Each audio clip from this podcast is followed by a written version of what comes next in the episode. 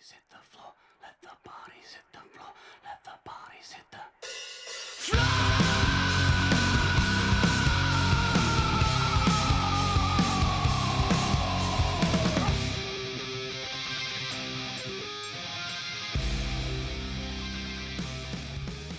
And welcome to episode 109 of the Varangian Heresy podcast.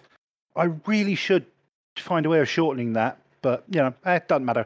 Uh, I am your hostess with the mostest. I am Jody, and yes, welcome. We've got a fun, interesting episode for you tonight. But before we do that, I have to take a look around my virtual studio and to say that on my left is the one, the only, the great Dane himself, Mr. Eric. How you doing, buddy?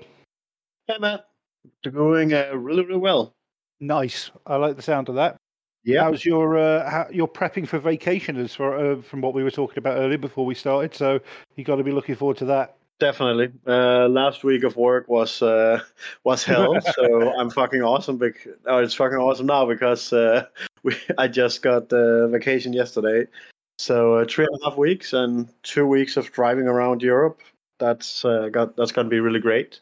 So basically, an, an, any sort of international incident in the European region in the next two weeks may or may not be caused by you. Fair enough. Yeah. Just pre-warning all our European listeners. Yeah, I'm definitely gonna go to Spain. So uh, I'm gonna be drinking burning shots in Barcelona. That's for sure. And uh, then we'll take it from there. Yeah, because you, fire, and alcohol could not result in anything that isn't perfectly good and healthy and safe. Yeah, no one has ended in the hospital yet with that combination. So um, I, I'm, I'm, I think I'm good. Sounds like a challenge. Uh, And on my and on my right of the right, as always, is the one and only the Crown Prince himself, who's atop his beer cans and pretzels on his throne. Is the man, Mr. Freddie. How you doing, buddy? I am awesomely good. Thank you. Awesomely good. I've had holidays, but not like there's been any. holidays. You're on vacation, aren't you? Apparently so, but don't tell fucking all the housework I, I keep doing, like building and shit. Yeah, but Ugh. what, ha- what have you been building? Uh, new decking. Yeah. Uh, for like uh, some sort of uh, swimming amusement area for the kids. And there may or may not have been a photo floating around of you lying on, Well- on a floaty on top of said area. Uh, drinking some gin and tonic for like uh, some well-deserved recreational rest after all the hard work. Exactly.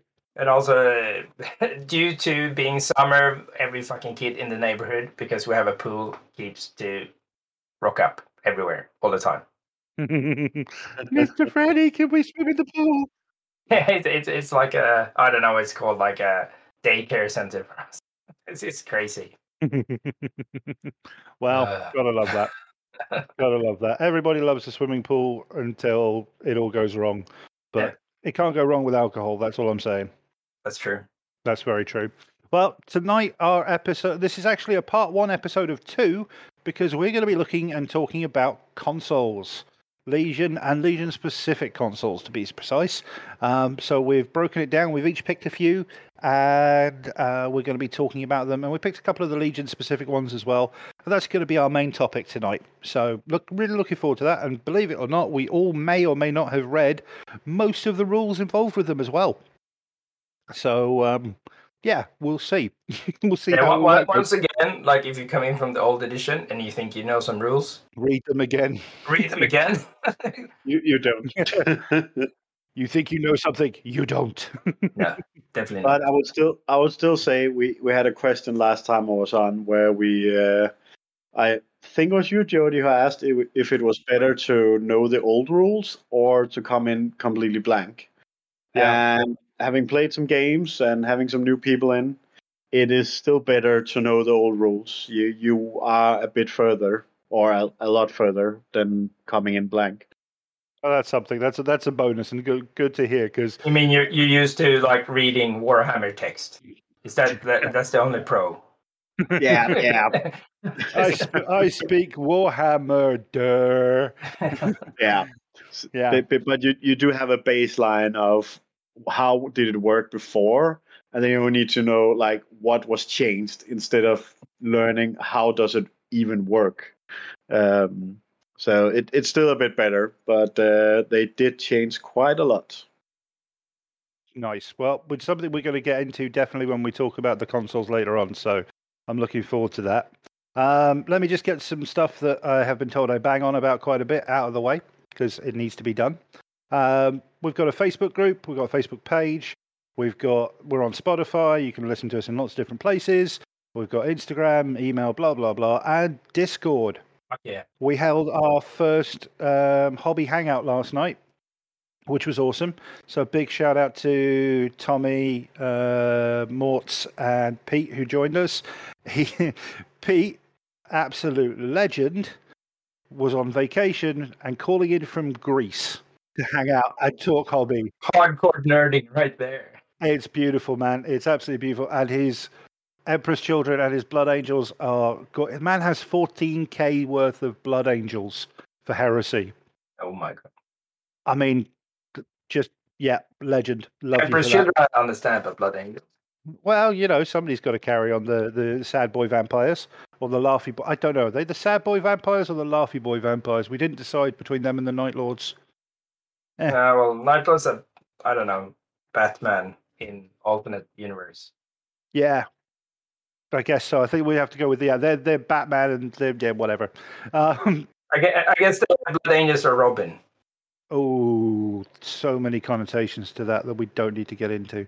Uh, but we had a great time. We hung out for three hours last night, and we're going to be doing it again next Thursday. We're going to try and keep it as a regular thing um, every Thursday, or might do a Friday every now and then because it, it's just different for different people.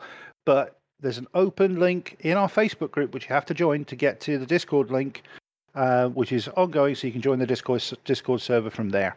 And yeah, we talk about stuff on the Discord server in general, whips, general hobby chat, you know, whatever. So come and get involved. It is a lot of fun. Right. That's the that's the stuff I want to get out of the way there. Now I've banged on about it.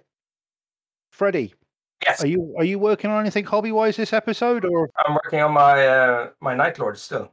oh try- I'm trying to get like uh, I've, I've done the whole Darth Blue thing, Mhm. which I kind of it, it works. Like after I did some uh, pin washing, it looks uh, a bit more darker still. You were using you were using the color shift paints, right? If I remember rightly. Yeah, that's right. Like the, the first time it looked a bit like uh, Alpha Legion, but Mhm. now with the dark blue, I think with the transfers, once Yeah. we get the lightnings and stuff on, uh, it's going to definitely look a bit more dark, like um, Night Lorderish. So Gonna- You're gonna feel it fit bet- fits a bit better. yeah, and a bit like battle damage and shit. So I'm, Nice. I'm still giving it a crack and see how it's going to turn out. Mhm. Well, I'm looking forward to it, man. That's going to be good. So, what what actual dudes are you working on right now? Well, just uh, two Marines, like Mhm. Beakies. So they used like test Marines. So he's trying to, you know, one one has one of uh, Vex dude, no, Voxil, no, the Banner dude. What are they calling him? Exilla. Vexilla dudes. Yeah. And then just a normal Marine dude, just to see like how, how it's gonna end up looking once I'm done. I like the sound of that, man. That sounds pretty cool. I was trying to get that working on, and hopefully it's gonna end up you know, decent. And it's gonna be like uh, so I'll have a project for for Scandus. Mhm. Maybe not three thousand points, but at least for some uh, Z- ZM gaming after dark. Yeah. Oh, yeah. After dark. That's going to be fun. Eric, my dude. What about you? Have you got? Are you working on anything, or are you buried under a pile of books ready for this episode? Um, right, right now I'm uh, with the pile of books, but uh, the last couple of days, however, or weeks, uh, basically we have been we did uh, yeah we did this meeting between all the Danes where we uh, talked through the books and you know looked at different combinations and synergies and so on. Um, and then we started to look at which uh, models we could yeah get from uh, For- Fortol, the Games Workshop, and then because I have the 3D printer, I kind of got uh, the job of uh, filling out the blanks. So I think I have been printing like 70. Uh, I've, I found this um, actually it's a Primaris rifle with a sniper scope on, and it it looks really cool as an Nemesis bolter. Uh, that's a you know bolter or a weapon they haven't put out yet, at least. So I Mhm. think I made like 70 uh, Nemesis bolters over the last few weeks. So what you're saying is there's going to be a lot of character sniping coming from Danish armies, then? Yeah, yeah. Yeah. Yep. Yep. Yep. Yep. That makes sense. Uh, and apart from that, I think I have I'm helping Christine build her army. So um, have been making uh, saber tanks, or have been painting up saber tanks uh, with airbrush for her to uh, to move on with the brush. Saber tanks are so cute.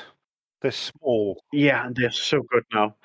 We'll uh, Save that for a later episode. We're, we're not going to get Yeah. too deep into that, otherwise we'll be here forever. yeah, and then I'm doing ten uh, Thousand Sons of guys with lascannons. I'm doing ten new veterans for myself, helping Christine with ten veterans. So you were quite a bit on the go then, by the sounds of it. Yeah, yeah. I I think like when when I looked at my Thousand Sons army for Scandus, I have maybe 800 points out of 3,000, and I'm spending three weeks on vacation now, which leaves me uh, five weeks to do the rest. It's Um, fine, mate. You do it like everybody else. You just cram it in the last week and go insane by the time you get there. Yeah, exactly. so the I I have a, a full gaming table that's just you know different parts for all the different regiments, and then of course um, my all my old rites of war have been like the combination I used to play with. They don't work anymore. They, don't exist anymore. Ah. So uh, now I'm also working on Sekhmets. I'm actually gonna use Sekhmets for the first time ever, uh, but now with Thunderhammers, and that's not a conversion that is in the box, you know. So also needed to you got to get your bits for that, I guess. Yeah.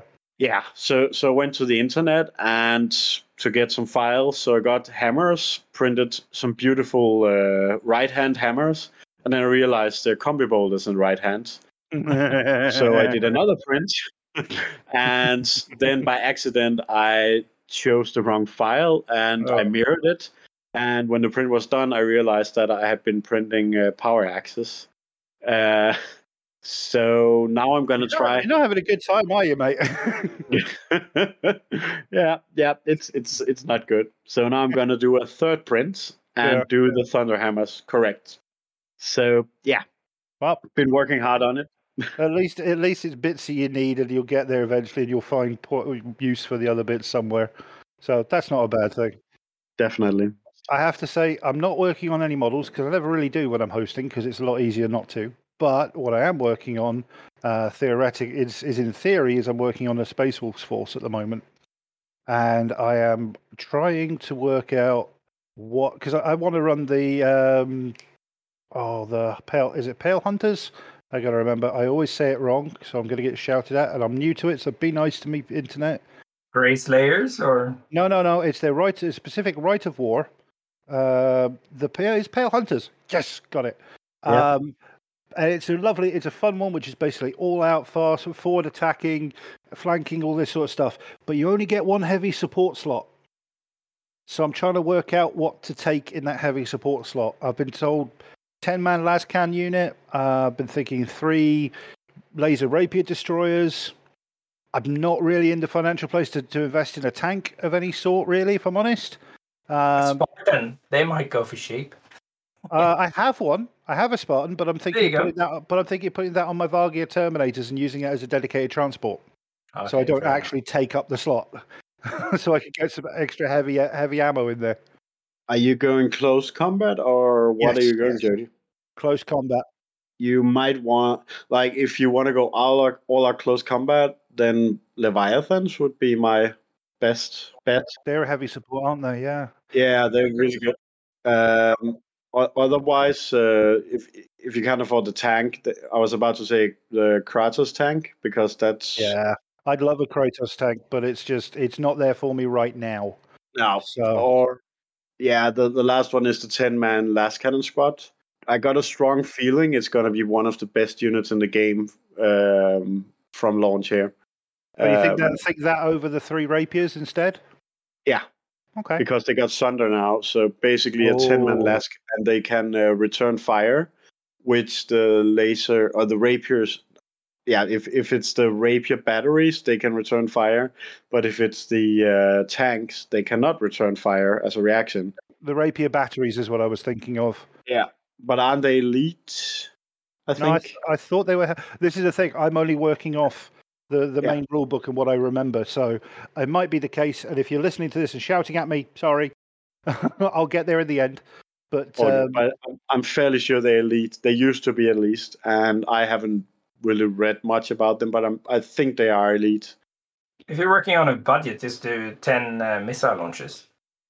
I've literally well, this is the thing. I've literally got the ten las cannons because they were. Go- I was going to do an I have a, well like a heavy squad for the um, for the Iron Warriors. So I've got the las cannons. That's fine. Oh, I don't. go. I don't have the dudes. I don't actually have the the bodies yet. So it's a case of buy the bodies, or do I go for another heavy support slot to go in there? And what's it, what's going to cost me? And because we'll talk about it in a second, the plastic Leviathan exists. That might be an affordable option, but I don't know because I don't know exactly what the full price of that one is. Well, I'm pretty sure you can get 10 beaky marines cheap of someone. Yeah. Yeah, uh, that's true. I know Biaga has been buying up Beaky Marines for like 150, 200 kroner for each 10 un- or each unit of 10. Then I need to. I will have to have a look at that. Then that's for sure. Yeah, give give him a shout. He's uh, he's like our uh, black market uh, used crap dealer. Love it. Absolutely love it. I, I will. I will hit him up. Well, that's what I'm working on. So let's let's do our little thing, gentlemen.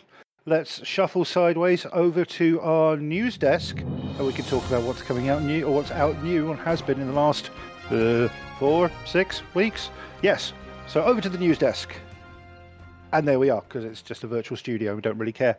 Um, so because there's so much and we want to talk about some stuff that's going to be pretty heavy when we get into it on the consoles we're going to kind of go through this lightly so but we'll still try and give some thoughts on it so i mean none of us play white scars but uh, freddie you play emperor's children so we got two upgrade sets come out Fuck yeah. uh, so good. I still think I still think the dude from the Emperor's Children looks like he's wearing a skull cap rather than having a flowing piece of hair, which I think is what it's meant to be. But those helmets are so nice. the helmets are awesome. Like, uh, especially the the sergeant one. That's my favorite. Yeah, it's very pretty, and I It got to is so admit. I got to admit, I love the the White Scars helmets as well. And you know, Viking grills. You know, we're all about the grills. Grills Yeah. are the best. Uh, and I have to. I, I really like the swirly things on on the shoulder pads because it's definitely like they used to have swirly things on um, the Technical noise, term, not the noise things. marines. The yeah, you know the noise marine dudes. And Yeah, yeah, yeah. the other ones. And I think like uh, the sergeant helmet dude Mhm. is awesome. I, I would love if I had the money to make a unit purely out of these Oh, because it's like a combination between the old upgrade set and Mm-hmm. uh, and the Terminators. Could you imagine doing just like a special unit, all of those? That would be so nice, like a vet squad or something. would be so expensive, yeah, but it would be fucking awesome. It would be, and I, I like I said, I love, I love that the White Scars they're all, all Mark Six, but the, the the chi- the one the way they've done like I'm guessing the the champion the sergeant closed helm looks really cool, looks really different, and the open helm actually looks really nice. I'm, I haven't been a fan of most of the open helm upgrades, but this one I like. It is good. Yeah. So yeah, that's pretty cool. So we've got those Still doesn't beat the Emperor's Children one. you know, you have your own. Fa- you, you you love what you love, mate. You love what you love. Um, this came out this week because we can jump back and forth a bit, but this came out this week, and I do believe, Freddie, you you you lay claim to this idea before anything else. Oh yeah, Horus Heresy Aeronautica. Aeronautica, yeah, See, we we as always foresee things in our podcast, and lo and behold, here we are. I was right. It's all about the fucking heresy. So it's gonna be a ro- so we actually we're gonna upgrade our freaking uh, raffle thing. So we're gonna include Yep. include these rules instead yeah, for our so- little starter set. which is going to be awesome. So yes, the, as Freddie says, we and we've said it before, but we're doing 28 mil scale Aeronautica for the raffle this year as one of the main prizes. So yes, we will include the rule book because why not? The rules are there now. exactly. makes sense. It just makes sense. Everything just got a lot of easier. Didn't it just? Didn't it just? Um, what else have we got? Oh yeah, these are. Nope, I'm Well, going to say. don't forget about the Praetor though, because otherwise I have to strangle you. Yeah, we're going to get there, but I was going to save him for last. Best till last, Oh, my oh, dude. okay, cool. but we have to take a bit of a diversion from 30k to 40k. But hold on, hold on.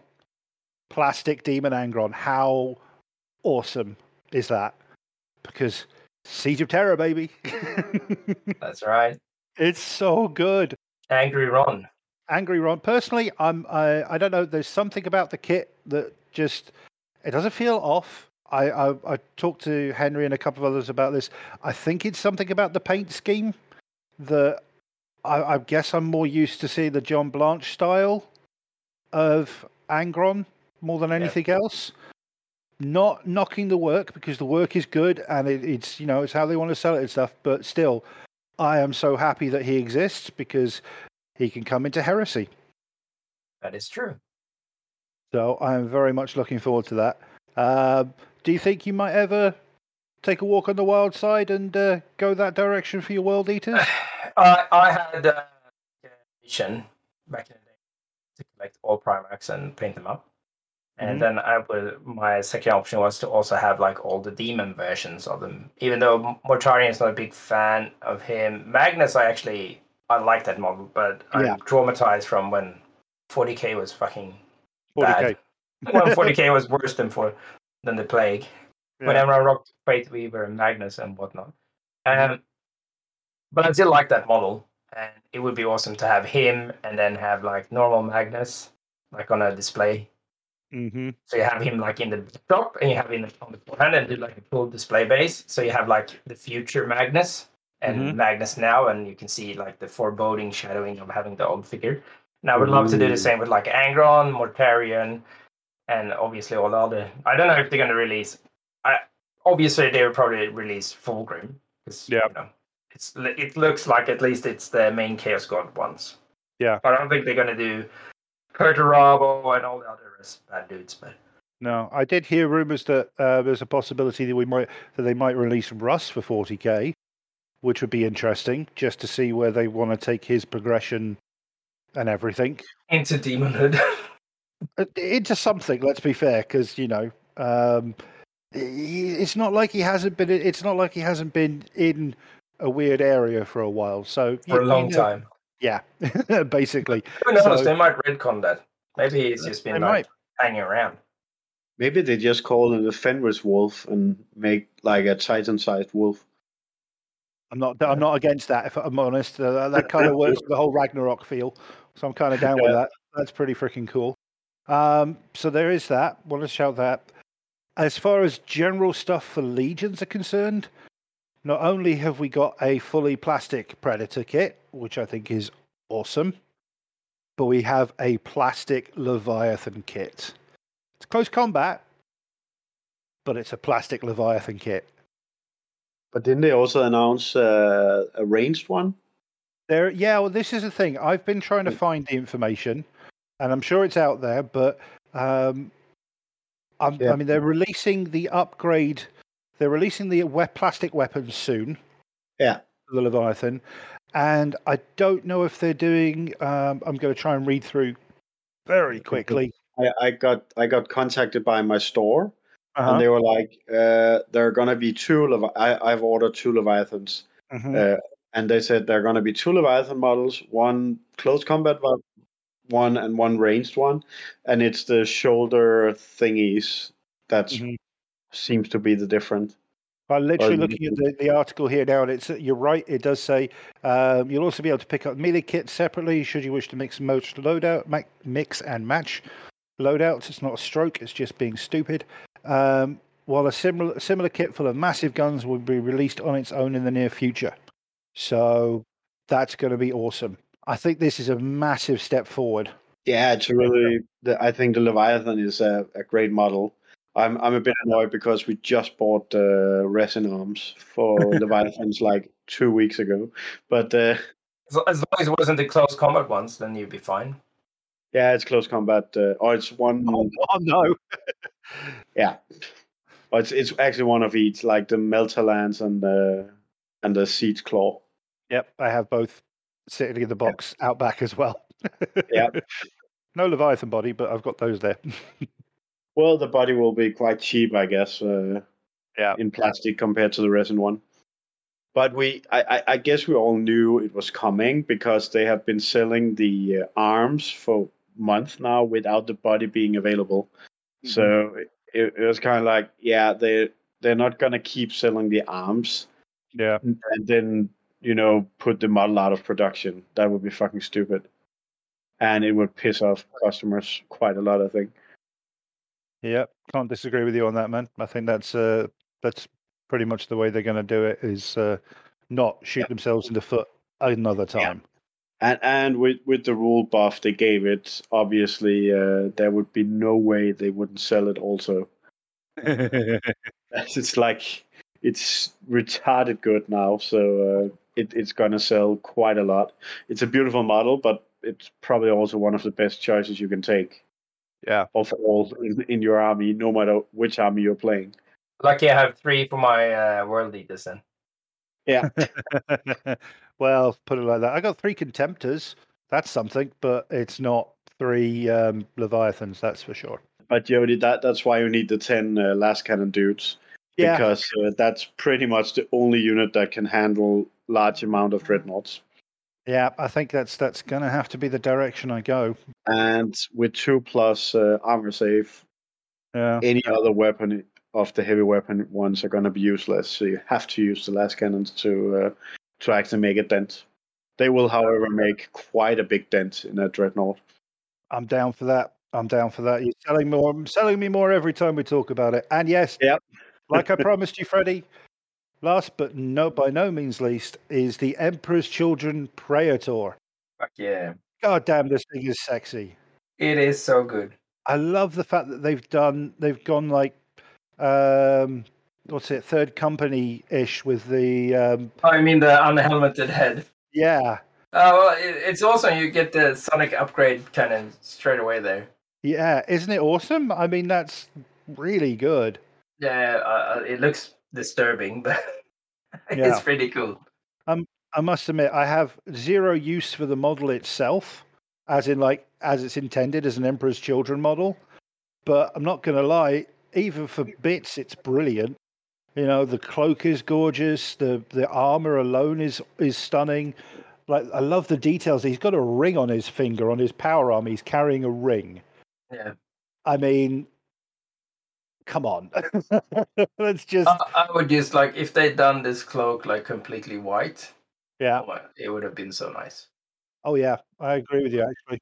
Like I, I think this model is really fucking beautiful, and I have not been a fan of the new characters. I think they were, you know, too decorated with all kind of weird shit, and Well, this model can be well decorated. yeah, yeah, but but this one, like, this is It fits. like yeah this is perfection aesthetically and uh, I'm I'm I'm probably a hard person to get to to really say something's perfect, but this fucking model is that that is perfectly made. It, it's so beautiful, and I would totally uh, want to convert it into uh, to my army somehow. It's it's really really well made. So uh, it could it actually it could go over pretty well to the to the Thousand Sons. I mean the, Yeah, fili- the filigree and the design.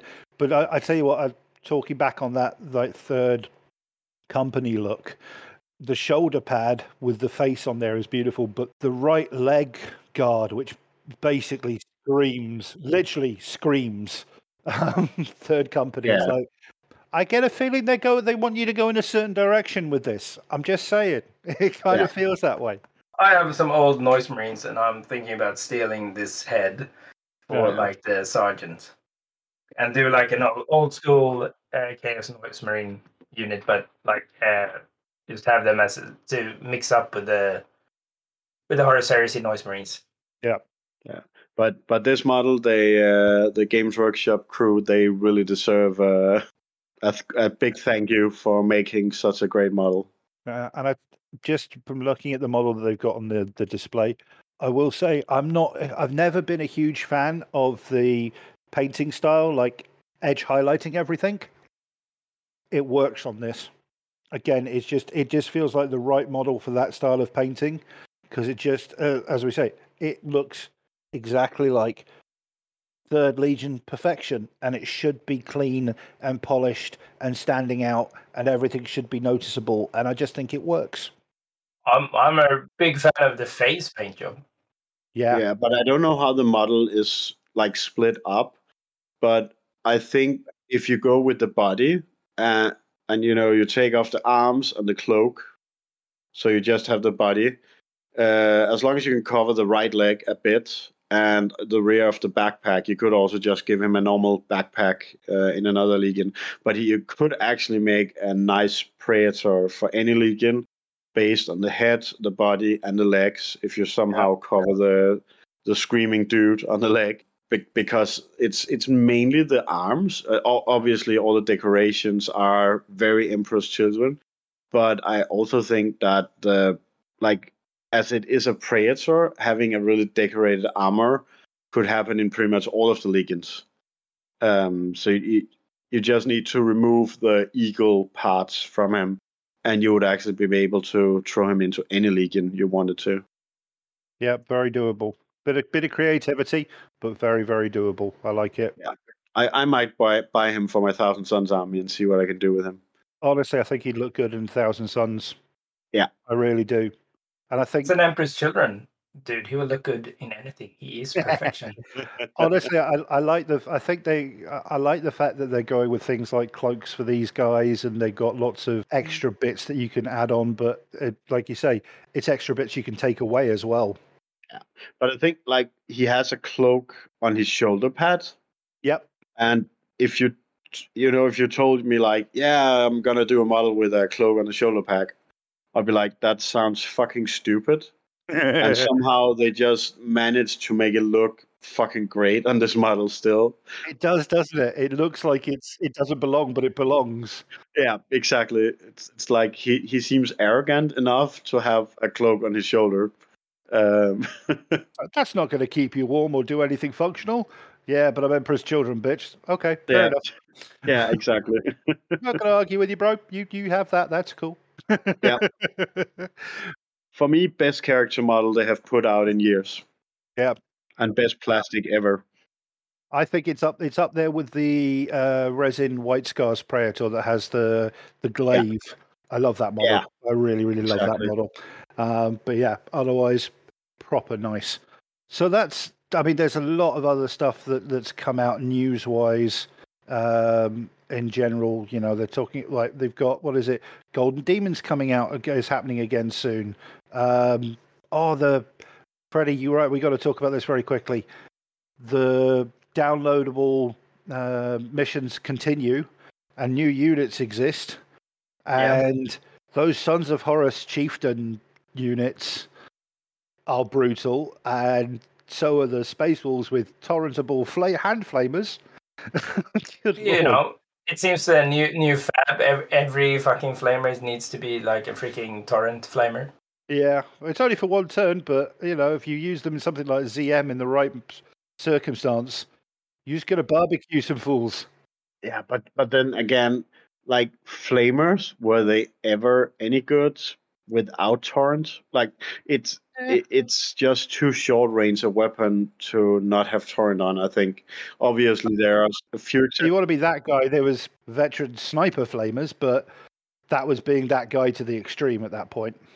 Yeah, yeah, and then, and then you have obviously uh, salamanders could get some extra strength, but even even salamanders, you weren't really using. Or most armies I've seen, at least, they weren't using flamers that much, because even for salamanders with the bonus, they still did just didn't have the range to actually do anything. Um, and obviously, this is a generalization, so you could do something if you made an army for it, but you had to build it around using your flamers. It wasn't something where like, yeah, I'm just gonna add a unit of flamers and they'll do fine. It was more Yeah. like, how do I build an army that's actually able to get into range with the flamers to do something with them? Fair point. Fair call. But um, I'm loving it. I'm loving these new these new bits and pieces, these new ideas that are coming out, new Yeah. units. We can play them in the. You can take them over to the main game. You can, you know, you've got these beautiful little scenarios that you can play. Just keep doing it, please, guys. We love it. We're we're absolutely soaking it up. The more the merrier. Yeah. So keep it coming. Uh, I can't wait for more, honestly. Um, now, we are going to go back from our news desk. We're going to swivel in our virtual chairs. And before we jump into the main topic tonight, there is something we want to shout out, and that is the Duchenne raffle. Freddie, Yay!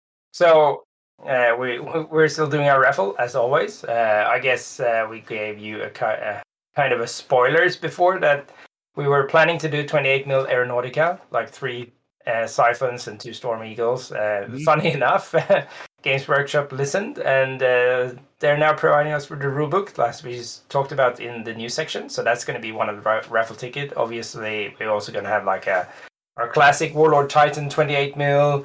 Uh, Jesus Christ, we're, we're doing a Titan manifold for Adeptus Titanicus. We're doing a Gothic fleet. Uh, what else? We're doing the whole um, pick your favorite nemesis. yeah, we're going to be doing some polls for that up on our um, Facebook page. And also, we're gonna have like a painted starter box uh, for um, uh, to raffle out as well, like for the Horus Heresy starter box. hmm What else? Like with this?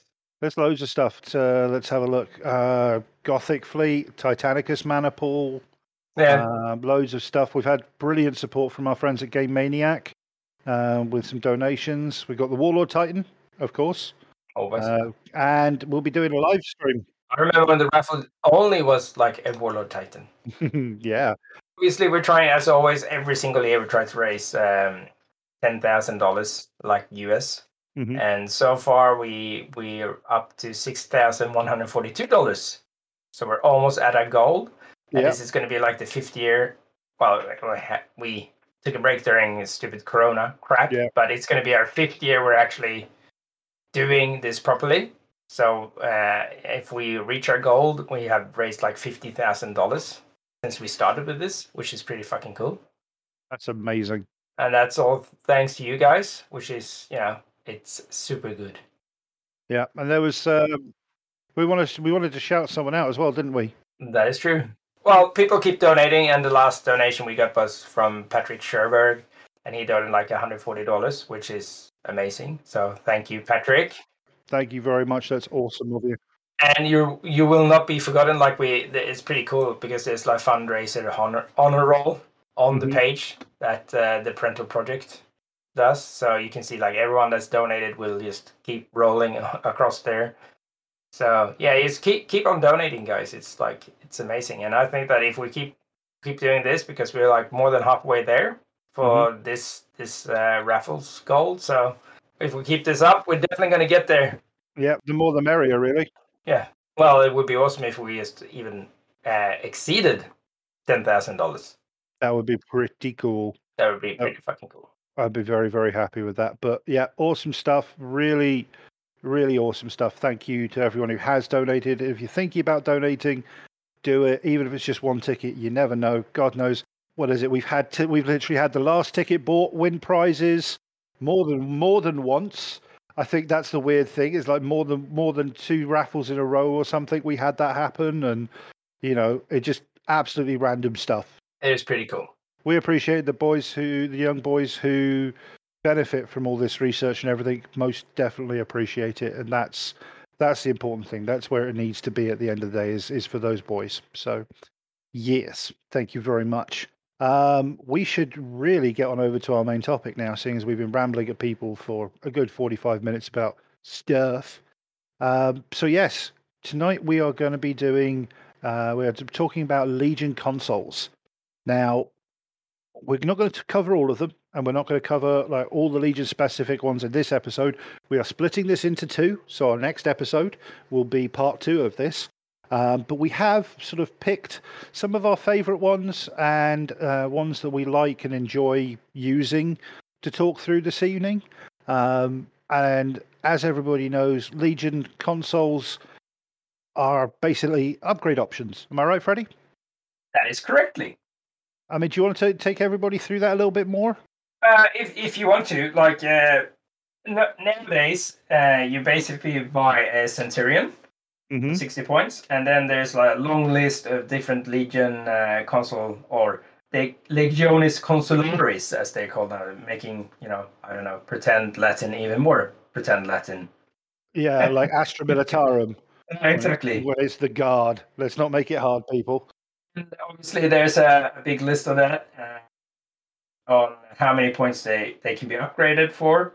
Mhm. And there's, I don't know, there's just a, what are they, like 1, 2, 3, 4, 5, 6, 7, 8, 9, 10, 11, 12, 13, 14, 15, 16 normal consuls. And then obviously, we have some a couple of Legion specific ones. Uh, there's I've counted them. There are nine specific Legion ones. Three of them, three of those nine are one Legion alone, obviously. which is the which is the Space Wolves, and I'll be covering those a bit later. So Yeah. yeah, we will get into those.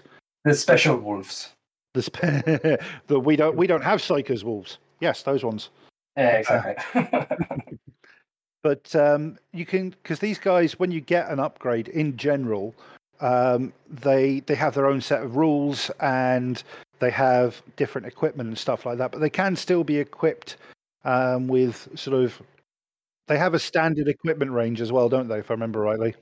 They do. once you get into the different rules for them, some of them gives you like, uh, like the the classic one that I'm going to talk about, Master of Signals, gives you like you can't be on a jetpack and stuff like that. But you have other ones that used to have restrictions that now don't have any restrictions.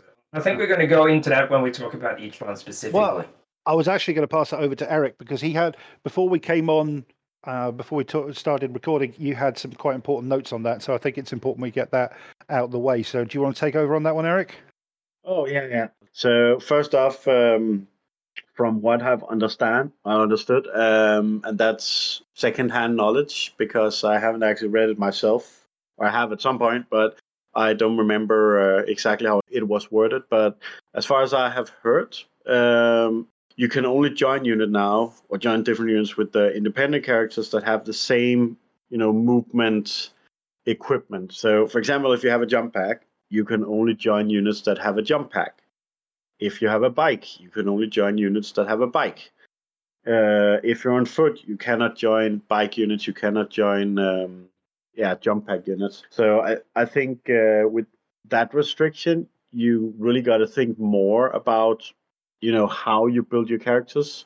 Because if, if let's say you have a one unit with jump packs and a character in it, if that unit gets shot to shreds, then you have a problem because you can't hide the character anymore. Uh, so I think we're probably gonna see armies have more of the same types of units to make sure that you can actually cover your characters. And then uh, with one we have discussed a lot, you know, you can get combat shields and boarding shields for free on all characters basically. So it's both the consuls and the praetor. And uh, as you might have noticed, all the characters they have built in invulnerable safe. So a Praetor has four plus, consuls they have uh, they have a five plus invul, and the combat shields and the boarding shield gives six plus or five plus invulnerable save. So we we've been discussing a lot. Why would you ever take that? And uh, Bjarke actually came up with the answer because it's in uh, at least in the boarding shield it's in a special rule that or it, it gives you the heavy subtype which is rather powerful because when you have the heavy subtype that's like the old void hardened which means that you can reroll armor saves against uh, blast and template weapons and considering that now with characters you can tank anything because you don't need to be in the old edition you had to be the closest target to take hits now you just choose who takes the hit. So let's say you get hit by uh, by a bunch of blast weapons. Most of them don't have AP2 anymore. So basically, as long as you have a character in it with a with a boarding shield, um, then you you'll simply have a two plus armor save with reroll against all the wounds. Um, so so that that's why it's there, and it the reason it's free, I guess, is because it takes up a, a hand.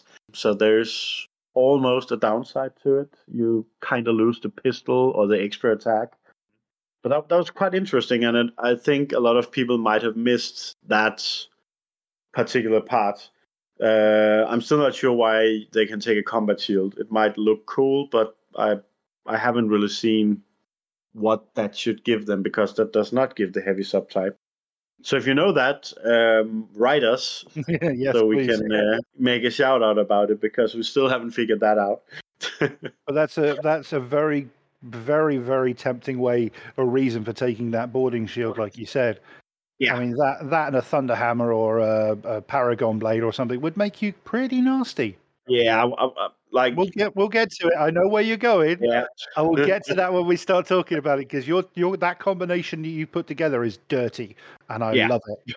But then we're going to get to that specifically. So here's here's the thing: we've got tonight. We're going to go through like eight Legion consuls, so half the Legion consuls, and we're going to go through like three, four of the Legion specific ones. So who wants to start off? Who wants to jump in with their first one? we could go if we go from the list. Uh, I'm the first one with the librarian. Yeah, Go for it. Take it. Take us away with the librarian. Tell us about the librarian. Yes. librarian. the librarian.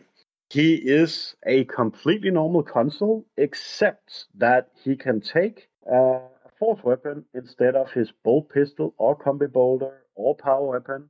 So basically, you can give him a force weapon in one hand. Ooh. A force weapon is usually a. There has been a lot of discussion about it on the internet, so I'll go for at least what we know for sure, and that is anything you can take as a power weapon you can make into a force weapon, and then I'll let uh, the the gray zone players uh, discuss if anything else can be made into a force weapon. I would say no, but uh, Power Yeah. lance.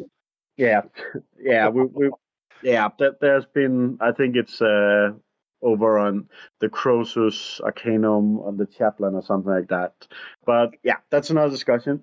That's a discussion for another day. Yes. Yes. Um, the librarian. So you can take a force weapon that's double your strength. So basically, that's pretty good no matter which weapon you take on him. And then he can take a psychic hood. And that's rather funny because, as far as I know, only one character in the heresy used in the used to have a psychic hood in the background. I don't know if you uh, you have any more information there. I'm not your the law guy, but uh, I know you are, Freddy. Uh, no, I think it was like uh, I remember from back uh, 40k, and um, I think it was from Spacebook. Uh, it was like uh, news. Uh, Grey Knights used them, and then it was like under development, and librarians started to use them. Like once the librarians was back up and running again, but Yeah, I think it's it's one of those grey area things, isn't it? Really. yeah, well, Yeah. isn't there one of the um, uh, what do you call it? Garros boys, the Grey Knights. Oh, you mean Tylos Rubio? Yeah, doesn't he have? Yeah, there, there was one special character, a name character in the old first first edition that had a psychic code, and he was the only one who can take it in heresy. I think that's. I'm pretty sure that's Tylos Rubio. If Mm. it's if it's anybody. Yeah. But the psychic hood, um, that's uh, that's quite different from 40k, at least the old 40k, uh, because it just makes any psyker that tries to make a psychic test within 18 inches do it on minus two leadership, which is uh, really really good considering how good psychic psychic powers are right now. Um, with the librarian, so you have the force weapon, you can double your strength, and you have the ability for 15 points to buy the Psycho Hood. Um, you have a lot of different powers, and the one thing you can see when you look at the powers, before you know, you had the different laws where you had to roll. Right now, just choose which type of discipline you are, and then from there, you uh, you you know everything from that uh, particular discipline. I'm not going to go through all of them, No. but what I can say is uh, some of them have really strong close combat attacks, and some of them have shooting attacks. One thing that's worth noticing when you read up on psycho powers is note if what you do replaces, for example, shooting, or if it's just a shot, for example. Um, because some powers they uh, they actually say you cannot shoot at, or they say instead of shooting you can do this which means no matter who you are, you will not be able to shoot a weapon. You can only use the power.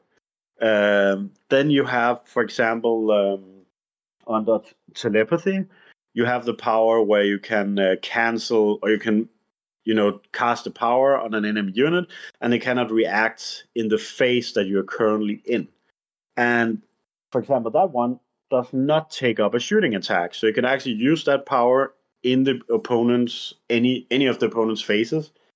They also have probably one of the best uh, shooting attacks in the psychic powers, uh, where you basically can uh, pin people with hallucinations, and that counts as a shooting attack. So you actually have a psychic here who can use both shooting attacks and cancel uh, reactions from the opponents, for example. And one thing that's really changed from the old edition is psychic powers, you do them instead of doing something, or you do them in a phase. So basically, if you do a reaction and you have a ranged psychic power, then you can do a psychic test. If you make it, well, then you can shoot as a reaction. So it basically replaces the weapon uh, for that shooting phase. Or in the case you're on a Siren Dreadnought, you can shoot the psychic power and all the weapons you want because you're a Dreadnought. But but that's a really big difference. So basically, close combat powers, you can use them in every close combat phase.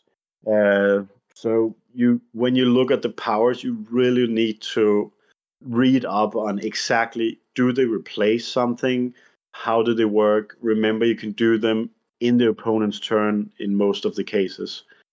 I just want to jump in because, I mean, obviously we don't go through everything psychic phase, but in your point of view, because you, you're a Thousand Sun, diehard Thousand Sons player, have been uh, throughout the entirety of you know 1.0, coming into 2.0. In general, don't want to go too deep, but in general, what's your reaction to the change from not having a full phase, a full psychic phase, to having psychic effects that, like you say, happen at certain points during the gameplay? Which way do you prefer? Um, I actually like this way better. Uh, I'm a bit. I, I think in the old edition, I never liked that you rolled for powers Mm-hmm. because it was like, you know, I will prepare, but I don't know what I prepared, so I got something. I like that you can actually choose now. I want this set of powers. Uh, I think personally, I would have liked that the, you bought the powers for points, so that you could, you know, have different power levels of powers, and then you could uh, then you could buy whatever you wanted, uh, and then have more powers than you do in this edition. But I think it's a step in the right direction, and it's going to take a lot less time because often the Psychic phase was uh, it was a really long phase because you had to, you know, remember all your different powers. Uh, right now it's just well now it's your now I have to shoot. Well, I have one shooting power. Now it's close combat. I have one close combat power and then you usually have one extra which can be trying to heal a, wound, a lost wound or yeah reject the opponent's uh, reaction and, and so on. So you, you, you only need to think about three things and just need to do them whenever you need to do them. So i think overall a step in the right direction. Uh, i don't think it's that balanced yet. So i hope I, probably some of the powers are going to need a rebalance because right now, for example, telepathy is just so much better than anything else because you can basically stop reactions on one unit in one point of the phase, and then you have this psycho missile that will almost for sure pin another unit, and you can do the whole all of it in the same shooting phase, for example, or in the opponent's shooting phase while shooting in your own turn. So yeah, so that that's my opinion on it. Fair enough. I like that. I mean, it's it's honest and it's it's what what we need. Um, okay. I mean, overall, how do you rate the the librarian itself as a as a character?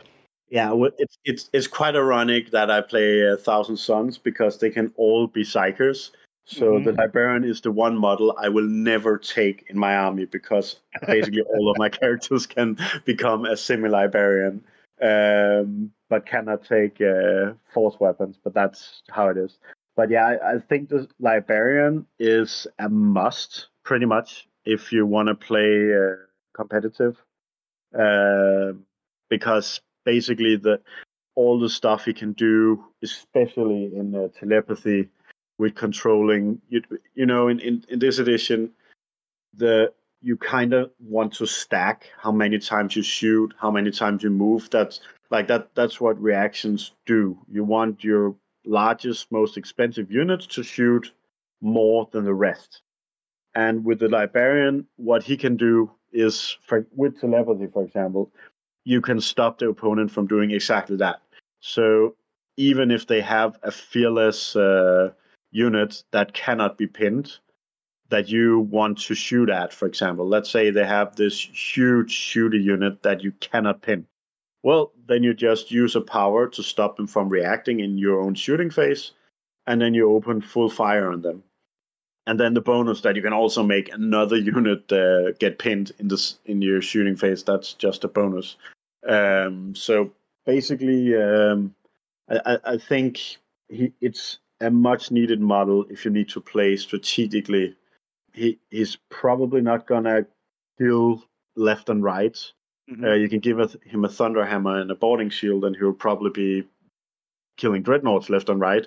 Uh, Yeah. But uh, yeah, I, th- I think he's needed as as a tool in your army to uh, to counter.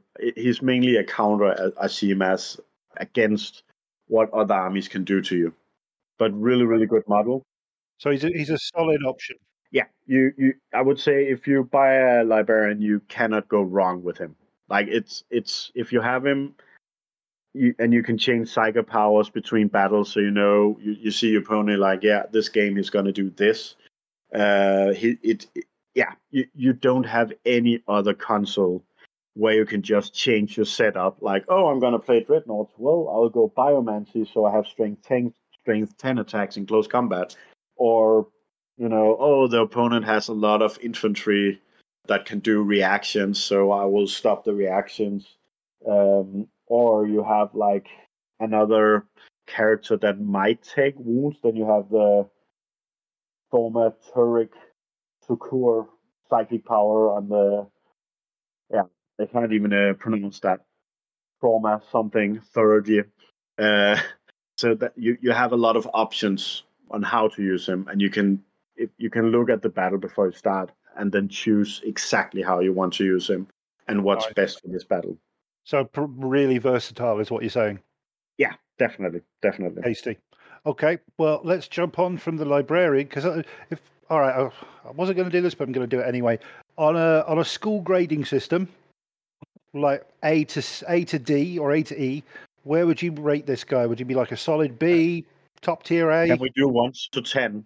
Okay, one to ten is easier. Yep. Okay, one to ten. Go on, let's do one to ten. Well, I, I I think the librarian is the best of the consuls, so I will give him a ten, Okay, straight out ten. Straight out ten. Nice. Yeah. I like it.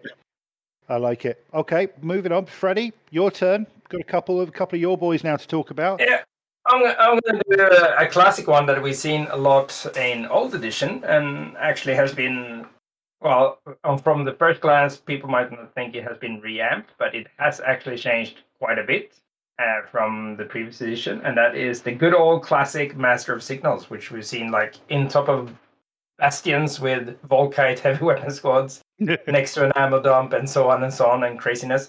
But basically, uh, the Master of Signal that we knew and loved back in the day Mhm. roughly comes with the same type of equipment these days. But as we said earlier, when just because they have the same type of equipment that like they used to have in the old edition, don't expect that the rules are exactly the same. Exactly. Um, the the one thing that hasn't changed though is that a master of signal you can't put him on any kind of bikes. You can't give him uh, oh, you can't give him a boarding shield. You can't give him like uh, a bolter, a power fist, a thunder hammer, lightning claws, or anything like that.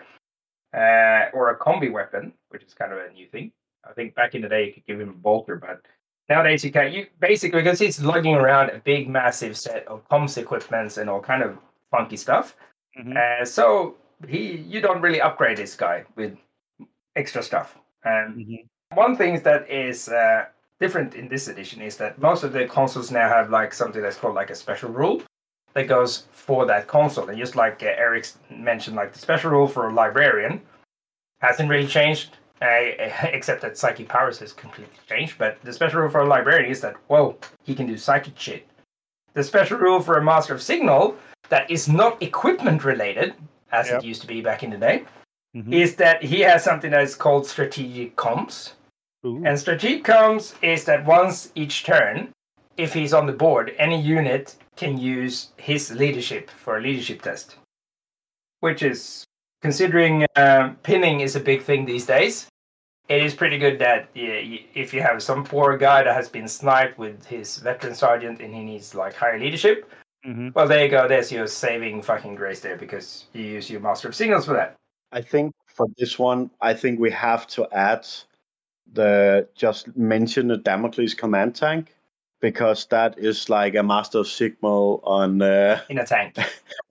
yeah, yeah, yeah. In tank form. bas- basically the you you have two. Ver- yeah, you have the other uh, variation in the Damocles where if all models with a nuncio vox and all models within a certain range, I, I don't remember if it's 18 or 24, they get the leadership of an independent character sitting in that model.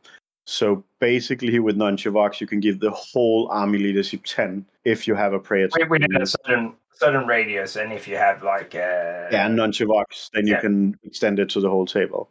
Just want to mention it because that's fucking cool. I was I was going to go into the new dynamics of the Nuncio as well. So Nuncio Voxes have like a a bit more thing than they used to have in the old edition when it was all about oh fuck I had a Nuncio Vox I can just teleport you know within six inches of that Nuncio Vox and everything was fine.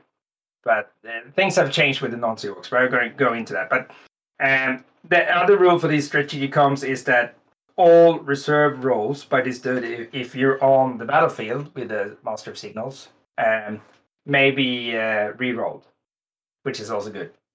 Considering reserves uh, work completely different now because all your stuff walks on basically. But that, that's uh, a rule thing. I guess we're going to talk about that in the rules sections whenever we do that. Haven't we already done that? Nope, we'll talk about it at some point. At some point, we'll talk about how reserve works because reserves are fucking bananas these days. Anyway, the equipment or war gear that the good old Master of Signal gets is the classic Cognisignium.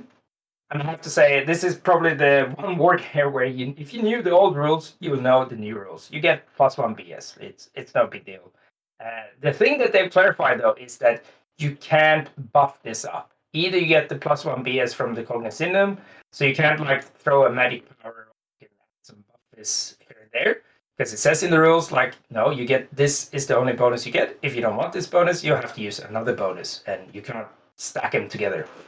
So you can't go crazy like ballistic skill 7 on some lascannon dudes that are space wolves. Hint hint. Oh, oh oh! Don't spoil it before I've even started. one one of the war is the, the vox disruptor array though which I'm, I'm just gonna pull it up here because i was reading it before. It's quite fucking cool it is basically if you have your master of signals on the battlefield, it means that any model, any more friendly, uh, try to attempt to perform a deep strike uh, assault, drop pod assault, area denial drop, or subterranean assault, is disordered on a roll of one, two, and three, not just one. oh, That means that whether that model is enemy or friendly. oh shoot! So, so you might not want to have this dude in your army if you're planning to do like uh, the good old fucking Terran uh, little drilly drilly thingy. oh god, no! That's bad. That's bad for you. But That's not if, good. If you're planning to be on the battlefield and not dropping in like some crazy person, uh, then it's good for you. I like it. Uh, well, uh, no, you wouldn't like it because like it used to be super good. Because normally, like you had a uh, you had dropping assets, and then you use your master signal with the cognisignium and and you use it with the nuncio vox and so on to get like sort of a, a better scatter and stuff. But nowadays, it's just bad juju. I just I, when I say I like it, I like the fact that it's sort of balanced out differently. Yeah. You know, they've done something different with it that I like. But yeah, it, it's great. But you know, it could also completely screw you up. it it will. Uh, I don't know. Like uh, it, this edition, without going into too much of the rules, I feel like reserving deep striking or or doing stuff is it's kind of super risky. But we're more more into that when we talk about his next piece of war gear, which is the augury scanner, which is one of the things that one of the things that I'm I'm kind of worrying might be a bit of an issue when it comes to different relative words and stuff. So you can't place infiltrating troops within 18 inches of a model with an augury scanner. So it's not like the unit; it's the model with the actual augury scanner. But that's no biggie. That's the good old days. hmm Um, you also ignores the 24 inches uh, limit of line of sight when shooting, uh, making shooting attacks in night rules, which is a new thing. Uh, back in night attack, uh, you basically got shrouded and stuff, and you rolled how far you could see. But now, now there's a limit instead, uh, which is we can talk about in the rules section later on, I guess. Mhm. You, you ignore the, the the range limit for night, which is good. But the one thing that broke the bank is that uh, if an enemy unit, any enemy unit, is deployed to the battlefield from reserves, a unit that includes at least one model with an augury scanner may make the intercept advanced reaction without expending a point of the rea- reactive player's reaction allotment. This doesn't allow the unit to make more than one reaction per phase, but does not, uh, but does allow the control plane to exceed the normal three reaction limit limitation in, in a given phase. Oof. And we can have augury scanners on basically almost anything, which means that once you reserve rocks in, they're gonna shoot like fucking bananas. Re- reserves are dead now. Well, you you you have to make sure that you land somewhere where you can't fucking get shot at. Yeah, but then then what's the point of coming in?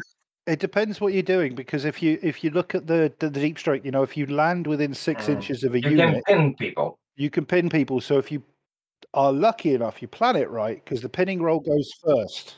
I think what I've noticed when I've played games is that you have to plan for your reserves and you need to pin Yeah. Certain models and you need to take out sergeants and you need to do Yep. you need to do some surgical things before you arrive with your dudes.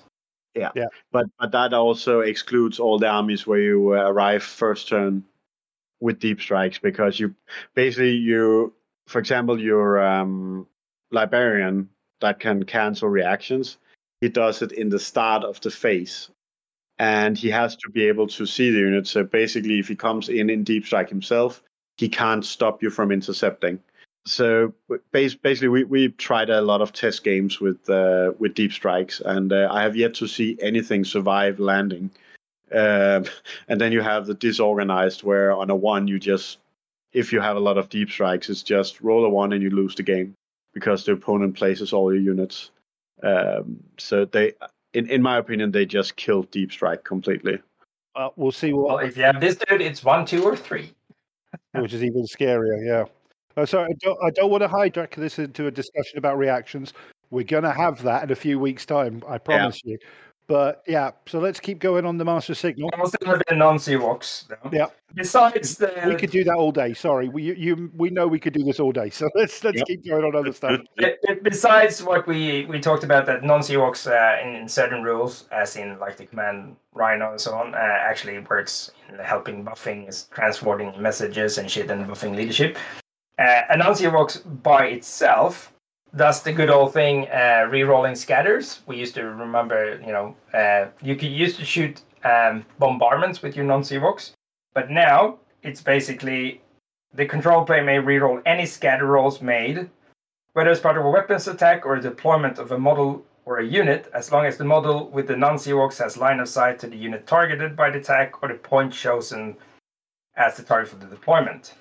So basically, if you want to deep strike something and you can see that spot with a dude with a nuncio vox, uh, you can re-roll his scatter for that deep strike. Or if you're shooting like uh, barrages or whatever. Also, as in these days, pinning and leadership is a big thing. Uh, it it also doesn't give you the neg one leadership for night fighting, which is a good thing. Okay. So so all in all, uh, I think the Signal, hmm uh, he is like how we used to know, but from being like sort of a buff when it comes to reserves and so on, and making sure that you, you don't have that orbital strike anymore that you used to have hmm where you shot like a lance attack or whatever. Um, but instead, you have that strategic comms rules, which may or may not be good. But it's good in certain s- situations. It's really good for reserves. But the thing is, those reserves better not be fucking deep striking or coming through like subterranean assaults. It's not because then it's super bad. So he used to be a massive reserve buff. Now, now it's kind of like a double-edged sword So Mhm. now he can nerf opponents' reserves, especially if you're deep striking. So yeah, he, he becomes more complicated to use. Nice. I like the sound of that. But otherwise, he, if you're a defending army Mhm. that has armor as reserves, let's say tanks, coming in from outflank, and you're planning to kind of you're you're planning on that, not doing the crazy deep striking craziness uh, that Eric talked about, which is Mhm. kind of hard because everyone's going to see you fucking land with your drop pods. Because you kind of have to land in a quite open area, but if you're driving a couple of tanks in, they might actually have because tanks are more survivable now. Or if you have like dreadnoughts outflanking, something that that is a bit more survivable than just infantry jumping down with jump packs hmm because you don't want to deep strike because that's bad juju. Because then you can one two or three you're fucked. But like let's say you have like a some sort of armor. But I think he's actually for planes.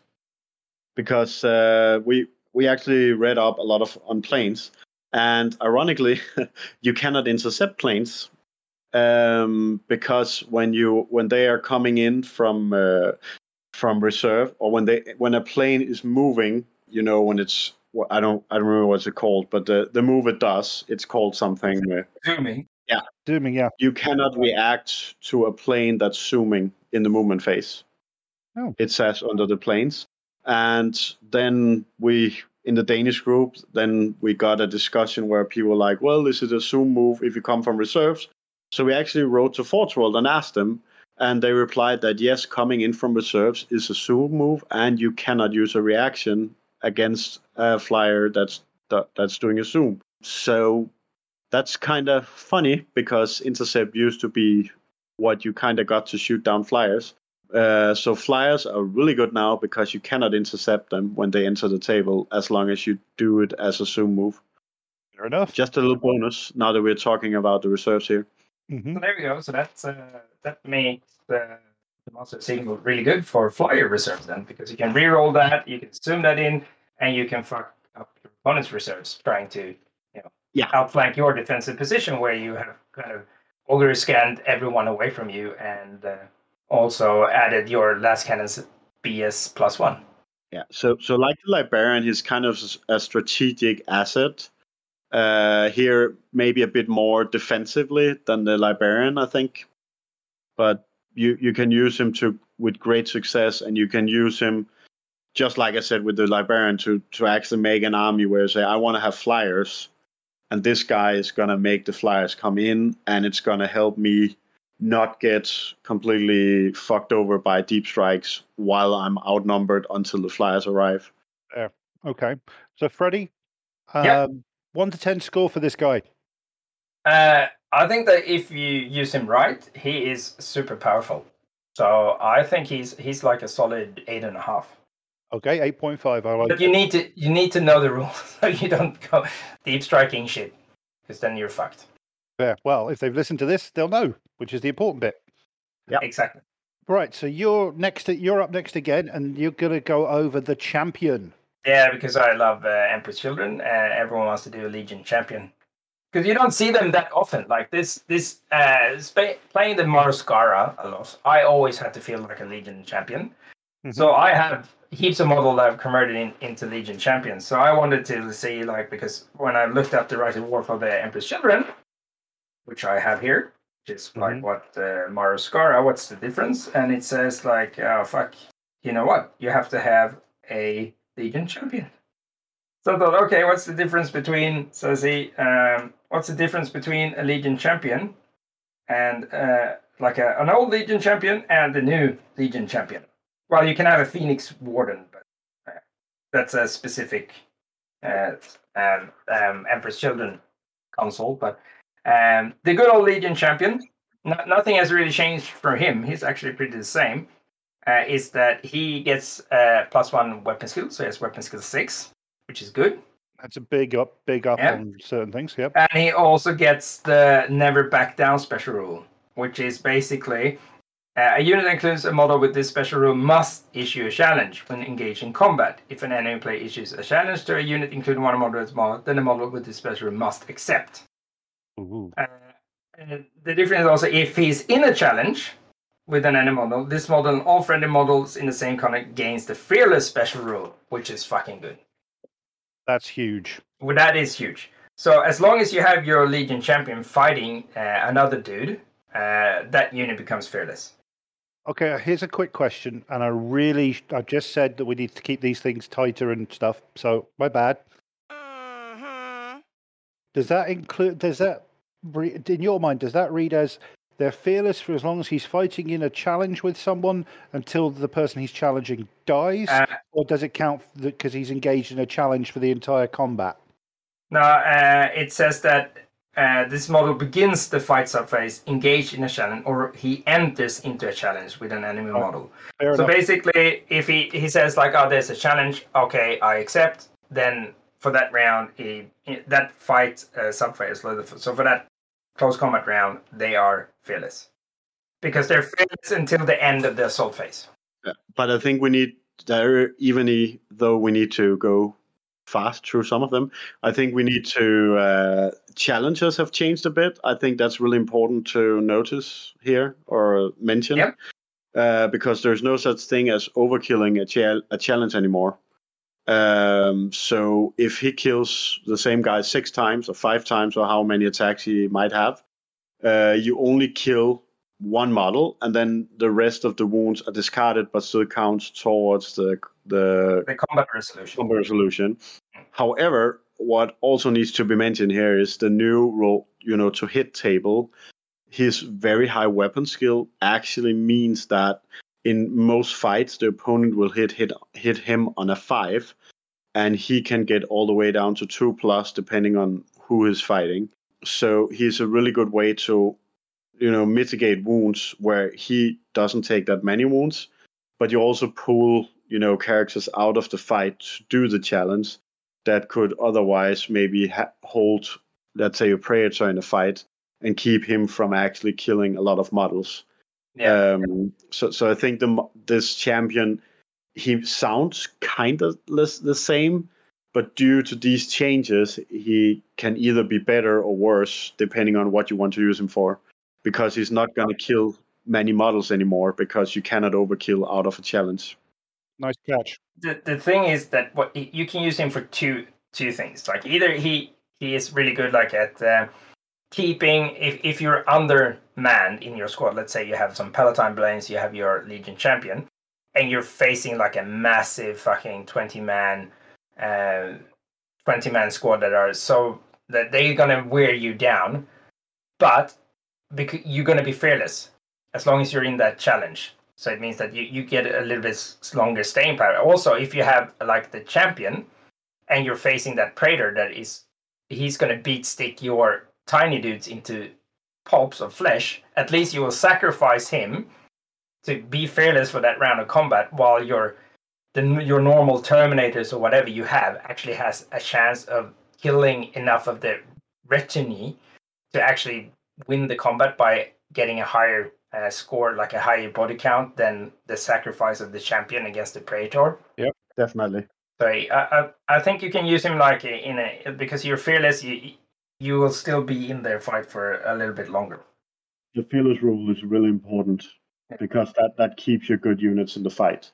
Exactly.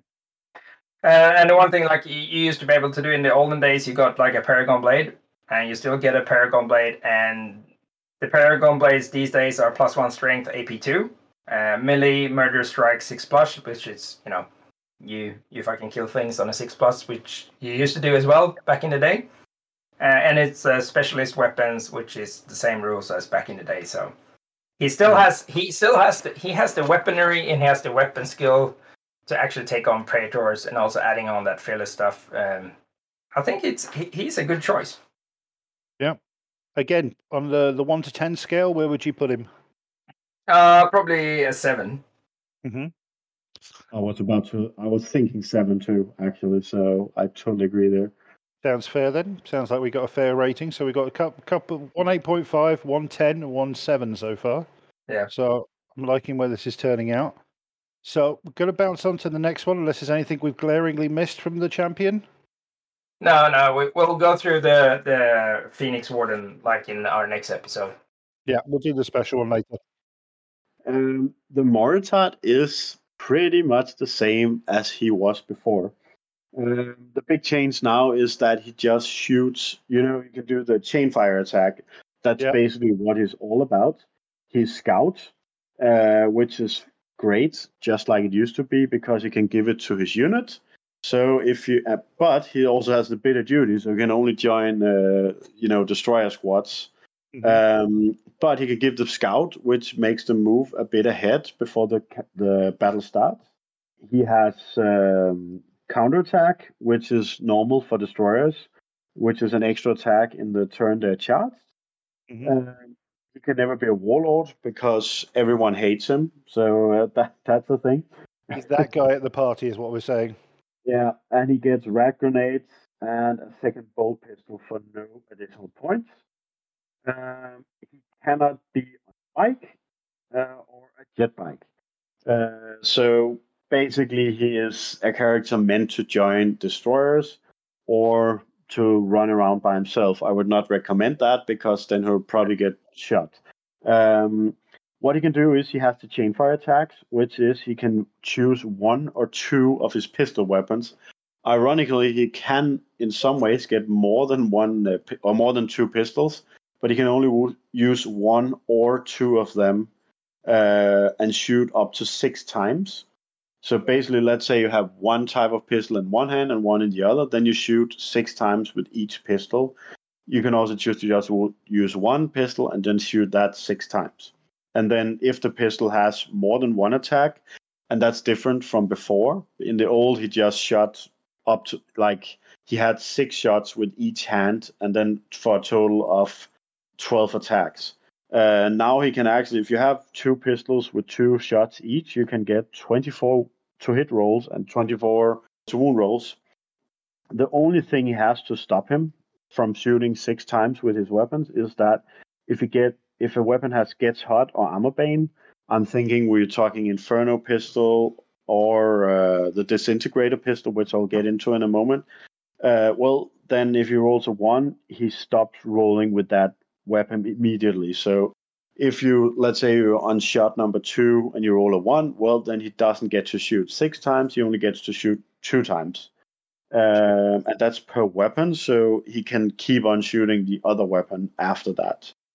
The chain fire is, yeah, it's basically making me into a one man killing unit. Uh, he can literally take down a whole squad by himself. One thing, however, that has changed because in the old edition, when you had get hard on a weapon, which you would usually have because everyone took him with plasma pistols because of AP2, Mhm. uh, well, then if he gets hot, he would just have a two plus armor save. The gets hot rule has been changed, so now you get a wound on the AP of the weapon, and that's kind of sad because the the cool guy here he can he can take in, uh, disintegrator pistols, and they are strength five AP2 and gets hot, um, so an instant death. So basically, if he wounds, stuff just dies. Uh, so this character is amazing at killing units, like against Terminators, veterans, all the two wound models, even Dreadnought if he's uh, lucky on his two wound rolls. He he will the Dreadnoughts will take D3 wounds on uh, on instant death, but he can kill a lot of stuff really really fast. The problem is he will also kill himself really really fast because when he over or gets hot, it's AP2, so he's down to his five plus invuln save. Ooh. Yeah, so I would say if, if you really want to go crazy with him, you might want to consider doing like Volkite pistols or something like that, because you the disintegrator pistol he will shoot one or two times and then he's killed himself. Fair enough. So I, I guess the use for him is the same as we used to have, but you really, really got to think about if you want him as a suicide dude now, or if you actually want him to uh, to survive. Um, and then, of course, with the um, rad grenades he got, if you jump him around, let's say with a jump pack, you can kind of squeeze him into a combat where another unit is engaged, and then give them minus one to toughness for that the first turn of the combat. So he's he has a few uses, but mainly he is just killing power, a one man uh, glass cannon. So I don't think there's much more to say about him. he has this one chain chain attack rule or chain fire rule, and that's it. Okay, I then, so- think. Yeah, Oh. sorry. No, go on, go on. Say what you're about to say. Yeah, I was about to say with the with the scale, one to ten. Um, Because that was what I'm about to ask you. yeah, the disintegrator pistols cost twenty points each, and I don't even remember his price, but it's quite high. Uh, so I think you know in the old days I would put him on an eight or nine, but I think he's he's down to a five for me now because basically what he was good at, which was firing a lot of AP2 shots, he's still good at it, but it will kill him in one or two turns. Uh, and and price wise, he's up where you know all the heavy weapon squads, heavy support squads, they have fallen in price by a lot. Like a lascannon squad is 200 points cheaper than they used to be because they got the void hardened or the or the heavy subtype. So basically, he's he's getting close to a 10 man less cannon squad in price, Oof. and he's just not that good. Like he he's yeah He doesn't work out the same points. The the value for points is what we're saying. no not anymore. So Yeah. he, he's down to a five. So so not a Warhound killer then. Yeah, he's no longer Warhound killer. Yeah, I, I remember that battle, Freddy. You you went to the toilet, came back, and your Warhound was gone, and one Moritat was standing where it, where it used to be. nice. Well, we've got its rating. So, Freddie, Yeah. Yay! do you want to do the Forge Lord? Fuck yeah. Get on it. Uh, Let's go. All right. Uh, the Forge Lord, uh, he hasn't changed that much either, except uh, a little bit, though. A little bit interesting stuff. Uh, the Forge Lord, now, uh, he used to have Battlesmith, uh, which was in the olden days how you repair vehicles uh, to get back hull points and stuff. He still has that, uh, Battlesmith 4 Plus. He has a new role that's called Mas- Master, or another new role. Um, it was actually a different herald, or I mean, a different consul that had this role before, but now even he has that and that's Master of Automata and the Legion Thalaxis special rules. And the Master of Automata is basically, if you remember that the special edition Iron uh, War- Warrior consul that came out and said like you can join him with um, robots. hmm Well, the Forge Lord can join robot units, basically. Uh, so um, the Master of Automata rules allow uh, your unit to join uh, a robot unit, and the the difference is that you can't uh, control behavior gets ignored, uh, but you can't do reactions with with this dude. Beside that, Legions of Thalaxis is that uh, if you include uh, a Forge Lord in your army, you can up, have up to three units of Thalaxis, Thallax cores. Well, we don't know the rules for them yet because that's going to be in Liber Mechanicum, which you haven't seen yet. But you can have them as non-compulsory elite choices in the same detachment, and you can't buy them any transports or anything. But they gain the same Legion Astartes rules as the Forge Lord, which is pretty good because you remember back in the old edition, you can have they had a special Legion rules for their robots because you had like uh, different rules depending on which legion you have. So that is basically now they've made it even simpler. You gain the same legion Astartes rules as the rest of the Marines. Well, that makes life easier. Yeah, so he comes with a Machinator array for no extra points cost. Uh, he can have a Cortex controller for 15 points, uh, and or a Cyber Familiar for 15 points. And the Mach- Machinator array, uh, it's kind of uh, these days it it basically gives you two additional attacks in the assault phase, which is kind of nice.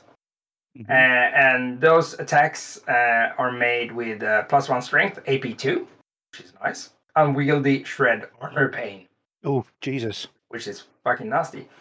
Uh, it also gives your dude a flamer and a meltagun, and a two plus on any repair rolls. That's actually an upgrade. It used to be an Inferno pistol it gave. Yeah. But now it's a flamer and a meltagun, and two plus on the repair roll. And instead of the good old servo arm, which they still have rules for, which basically hasn't changed at all, the Machinator array has those two attacks and uh, plus one strength AP2 though, which is nice. So it's kind of like a power axe instead of a power fist. But uh, it has shred and armor bane, which is kind of nice. But that's actually they have not changed that at all. It's the Mechanicum one that all the Mechanicum warlords ran around with. No, okay. Well, see, I never played Mechanicum, so I have no idea. It's it's that exact one. Yeah, because back back in the day, they used to have a servo arm uh, from memory, and now they have a machinator array. But I think the thing that has mm, changed more is that they kind of. Do you remember what what's the name of that consul that used to be uh, the one that took robots? uh, Uh, oh God, um, no. not many used him. Um I I remember he was there. Yeah, I think what they've done is they've added him into the Forge Lord. Yeah, yeah. it sounds like a mix of the two. Yeah. But but he deserved that because the the one that could join robots, he was uh it was a very expensive way to give them the Legion Astartes rule. Yeah. Let's let's just say that. So what what would you give this dude? One to ten rating? Uh, I, like I would love because this is actually uh, one of my to-do list is to have uh, an Iron Hands one of these dudes and uh, having combined with the the special uh, Praetor that Iron Hands can have, and then have lots of fucking robots because then the head uh, what is it the head of the Gorgon you can have robots already, but it would be cool to have this dude as well because it feels super themey. Mhm. Uh, especially like the um, uh, that short story, the Iron Hand short story, when it kind of reanimates the dead legionnaires into robots. Mhm. So it, I, I have like a themey thing for, like an army around him. So I gave him like uh, usability in the in a, in the army, maybe six, Mhm. but like for fluffability in in certain armies, he's like a seven or an eight. Fair enough. I like it. I don't know, I think we should actually the the close combat abilities of him. I think he's uh I, I would give him good seven. Yeah. Well, it's it's the right type of target, and yeah. Yeah. But with the potential, the, it, it all depends on the unit he gives access to, what they can do. Because Yeah. And we don't know the, the new rules for the phalanxes. no, Repair, repairing tanks, I, I managed to do that in Zone Mortalis with my box dread. That's Yeah. Because I always have like a, an old uh, second ed te- um, lead tech marine that I've done for my Astral Claws. Keeps trying to, but he like once in every six battles he restores like one whole point. but but uh, is he able to join uh, non robot units, or is it only? Uh, no, he, he can join any units, but he can also join robot units. Ah, okay, yeah. Then uh, then his um, yeah. Then then I think he's a good seven Nice. because he can fight. I tell you what, I'll, I'm going to take over and do a couple in a row. But Yeah. these guys are pretty core, pretty straightforward. Um, but one needs a little bit more love than the other, uh, explaining. Uh, but guys, cover me on this because, like I said, I'm just looking at screenshots. I don't have the rules to hand to the, all the extra bits for consuls and stuff. So, first one we're going to talk about is the Primus Medicae.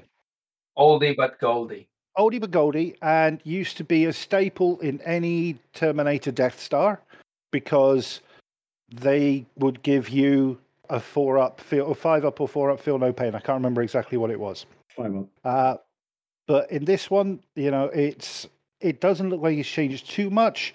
He has the, uh, the special rule Sacred Trust, which basically any model with the infantry or cavalry type in the same unit as a model with this special rule may re-roll any failed it will not die rolls, which is nice. This effect immediately ends if the model with the Sacred Trust rule is removed as a casualty. Uh, a war gear, he gains a Narthecium for no additional points cost, and he but he may not select a pair of lightning claws or a boarding shield. So those are his special rules. That's what he's all about. Uh, if I remember rightly, the Narthecium basically is the five up feel no pain. Exactly. So that's that's a good to go there. Um, it doesn't specifically say in this unit that he has to be that you can. He's the only uh, apothecary that can go with a Terminator unit like it used to be.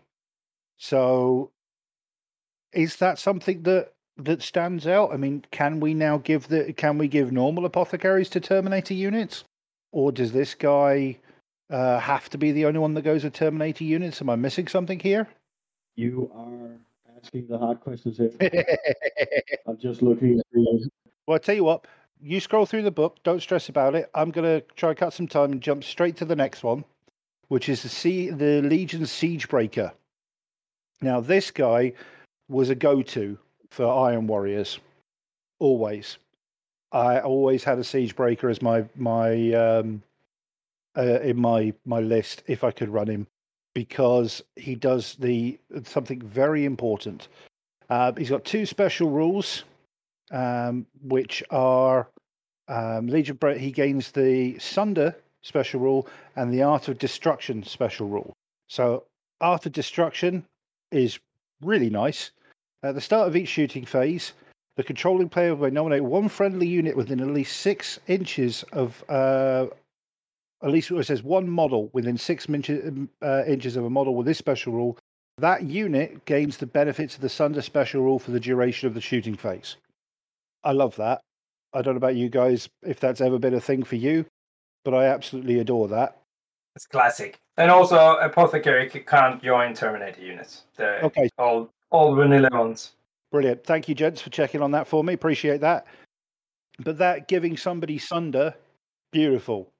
Yeah, no. Well, Sunder is very situational, though. Yep, but it's useful if the unit doesn't have it. Being able to give it to someone, again, it's a bit more situational. Um, I can't find the rule. Uh, that yeah, that that's how the new rule books are set up. Unfortunately, fair enough. Fair Uh, enough. yeah, gi- giving Sunder just to jump in. Yep. um, I think that's what makes missiles viable. I think basic missile launcher squads they used to be pretty good because you you know when they fired from a site where no one was tanking, they could ta- they could wipe out almost an entire unit quite easily.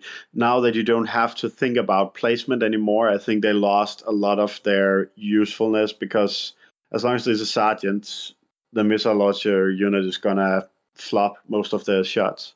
Um, but if you can give them Sunder, Mhm. then uh, they have their anti-air missiles. Um, I even think they're included from the start right now.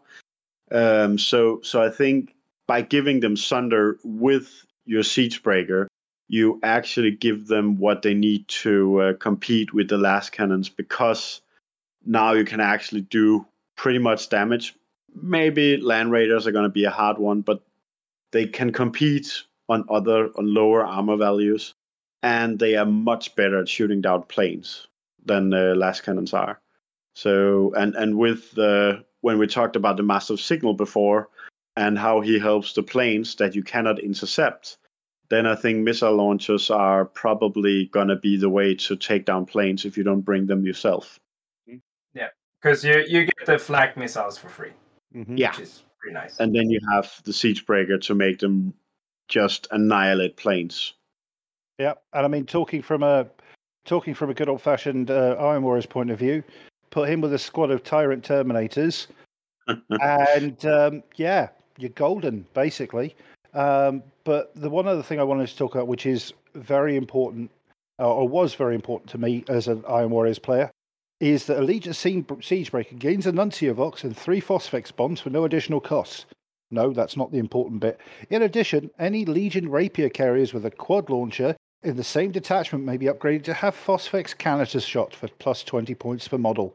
And any Legion Arquitor squadrons with a Morbus Bombard at the same detachment may be upgraded to Phosphex shells for 20 points per model. In 1.0, before they changed the rules for Phosphex, this was god tier. You could ruin people's days with this. Um, this is really the only way to unlock Phosphex, and for for all legions, I should say, should you wish to do it. Uh, I am someone who loves Phosphex. Um, I'm not a huge fan of the new rules, but I'm not going to complain because you know they were pretty pretty nasty in the original OP. well, yeah, all right, fair, fair point. They were overpowered, but at least I was never the guy who brought twelve quad mortars with them, with Phosphex. I was never that bad. Four at the most. I, I tempered myself by at least 30, 66 percent compared to some people. Uh, I have them here, Jody. If you want. Uh, some- quick, quickly hit me with the Phosphex rules, and then I'll give these guys a rating. I, th- I think for the rapiers, it's pretty much nothing has AP3 anymore. Blast. They Mhm. are now a heavy one, blast three, poison three plus, strength four, AP3. They are crawling fire and lingering death, which is Yeah. crawling fire is that you can move your template a bit. I think it's two inches. It it used to be. I haven't read the new rules on them. And lingering death is the dangerous terrain they leave. So, but it's only one shot now. It's barrage, but blast three, heavy one. Yeah. So basically for rapiers, they used to have four of these shots each. So so now you get the yeah twenty five percent of the firing power that you used to have on the old ones. Yeah. Um, Phosphex shell on the Morbus Bombard is a bit more fun. Um, same stat line, just with uh, its ordnance and AP one. Mhm. Oh, sorry, AP two. I'm sorry. It it's ordnance one, AP two. So that that's one that can actually take out uh, heavy armored units. The Yep. only thing I, I think you need to also remember here is that veterans, terminators, a lot of units have gotten extra extra wounds. Mhm. So giving one wound or only having one shot is not really that good anymore. Nope. With AP two. I mean, this is uh, this is the thing. I mean, if it's, I'm, I'm going to give them both a rating. I would say the Primus Medicae is a solid, I'd say a solid six. And my thinking is this: is one, it's restricted if you want to use it. it well, restricted. You can use it anywhere. Its main bonus is the fact that you could put it with Terminators, which restricts it a little bit. Um, I'm not a huge fan of that, but it it also makes it a vi- you know gives it a reason to exist. So for me, a solid six. Um, with the siege breaker, uh, because he can give sunder to certain units that don't have it, I think that's more of a force multiplier. So I put that as a decent seven. If you're building a list around someone, uh, you want to, you want to build a list around someone for that Phosphex bonus, he's an obvious eight because that's very specific. But overall, I would say he's a seven. Um, so I think that works. Complicated are in the, the Legion rules. Yeah, And also the consul that I was trying to I just remember it's it's the Praevian. Praevian, thank you. And it's it's still in there. It's still there. Okay. And the difference now is that basically uh, with the the Forge Lord you get Phalanxes, but the Praevian you get Castellax and War. Hmm. So Ooh, there you go. We'll talk more about him in the next episode because I know Yeah. somebody's going to have to cover him. So, Eric, you've done the Yeah. bar attack. You want to do the Vigilator? Yeah, I will take the Vigilator and the Saboteur from Alpha Legion right after each other Go for it, my dude. because uh, this that yeah they they are quite a lot the same. Mhm. Um, so now I of course uh, turned away here from uh, while while I was looking up weapons, but the Vigilator. Uh, we talked about him in the earlier episode when we talked about the like the new tactics for uh, yeah for for the new edition. Um, the Vigilator is a one man killing machine and strategic, you know, uh, force multiplier. Um, when you take a Vigilator, he gets the uh, let's see, I think he got um, yeah Mark for Death and the Master Snipe Master Sniper rule, and he Mhm. can choose to have either uh, Scout or Infiltrate. And the reason he can choose what to have back in the days, you used to change armor on him, so you can take the Recon armor to get uh, Infiltrate, or you could take the the power armor or the artifice armor to get the scout. And the reason they do this is because you cannot join infiltrating units with non-infiltrating units and the other way around. Um, so they let you choose the rule so you can place him in whatever unit you want, no matter if it infiltrates or not. Mhm. So I'm I'm glad they did that. It's uh, well thought out. Uh, the master sniper rule is what makes this model uh, really awesome, and I think a lot of people are going to bring him for Scandus. Uh, at least from what I heard among the Danes, uh, it gives him rending two plus, and he gets a master crafted Nemesis bolter and melta bombs for free. He cannot uh, ride a combat bike or a jet bike or have a jump pack, so he's forced to be on foot because he's like a sniper assassin ish dude. But he has the master sniper rule, which gives him rending two plus. So with a master crafted nemesis bolter, he has 72 inch range. hits on a two plus uh, with reroll, and always wounds on a two plus because with the rending rule, it's not only does it ignore your armor save when you uh, roll the required to do rent, it actually also automatically wounds. So anything dreadnoughts, whatever, he wounds it on a two plus.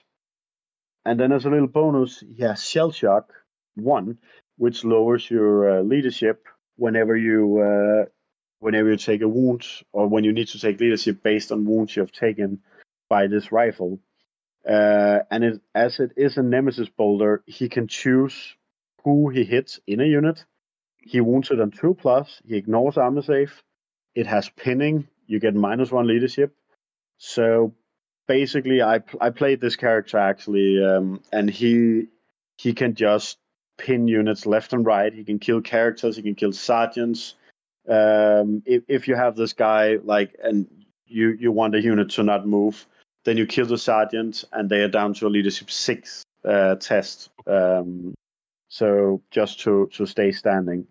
So his his job is basically kill the apothecary in a unit, kill sergeants, make units uh, lay down, and with 72 inch range and relentless, he he can stay way out of range. He is the hard counter to uh, heavy support squads because you take out the sergeant in heavy support squad and then you pin the squads. And that, for example, with the Volkite Culverins, that's 50 shots that can only snap fire uh, and cannot do reactions, which means you can you can start the shooting phase with him, pin a unit, and then you can just fire everything else at that unit after.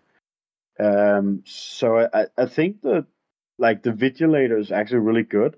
In the old days, the Vigilator he could not take Power Fist and so on. There are no rules anymore restricting anything on a Vigilator other than uh, what he can write. So you can basically take a Vigilator with a Thunderhammer and a boarding shield, uh, put him in a unit. He's relentless, pin shit all the way across the table, and then goes to close combat and he will fight like any other consul and uh, also kill stuff left and right. Um, if you give him the scout rule, well, then put him in a unit and they have scouts so they get a move before the game starts. Nice. Uh, so basically, yeah, the, the Vigilator is just good. He's really, really good. So what's his what's his one what's his one to ten rating then, dude? I think like he's not he's not uh, librarian good, but he is right up there with him. Like in a in a Thousand Sons army, you can give him uh, you can give him the psycho powers. Jesus. So in a Thousand Sons, he's 11 In any other army, he's nine. Fair enough. He's the strategic mastermind, especially in Space Wolf armies. I know his he might not be you know, thematic for Space Wolves, but Space Wolves they cannot take telepathy with the Rune Priests. So if you want, We'll get into that. that, yeah, yeah, sorry, yeah, he's basically uh, he's a strategic uh, mastermind because you use him to pin different, or, yeah, you pin units with him. That's that's it, and you kill characters. okay, what about the the saboteur then? Can we jump to him? Yes, we can. And uh, I'll just uh, move around here and swap the books because I have him in another book laying right in front of me. So the Saboteur is unfortunately a really, really crappy Vigilator. Oh, Um, okay. he's, yeah, he's Alpha Legion. He has uh, Infiltrate, Scout, and False Colors. So, and he's the skirmish unit subtype. So, for example, he gets plus one cover save for being a skirmish. So he is and he can only uh, join seeker squads and headhunter kill teams. The problem is they don't have the false color rules. So uh, yeah, uh, the false color rule means that if a unit is composed entirely of models with the special rules, they cannot be targeted by shooting attacks as long as they have not made a shooting attack themselves. As as soon as they do a shooting attack or a charge, anything can target them. Unfortunately, they can still be charged and get into close combat. So you have this character. The the false color rule makes him able to actually move across the table alone. That's pretty cool.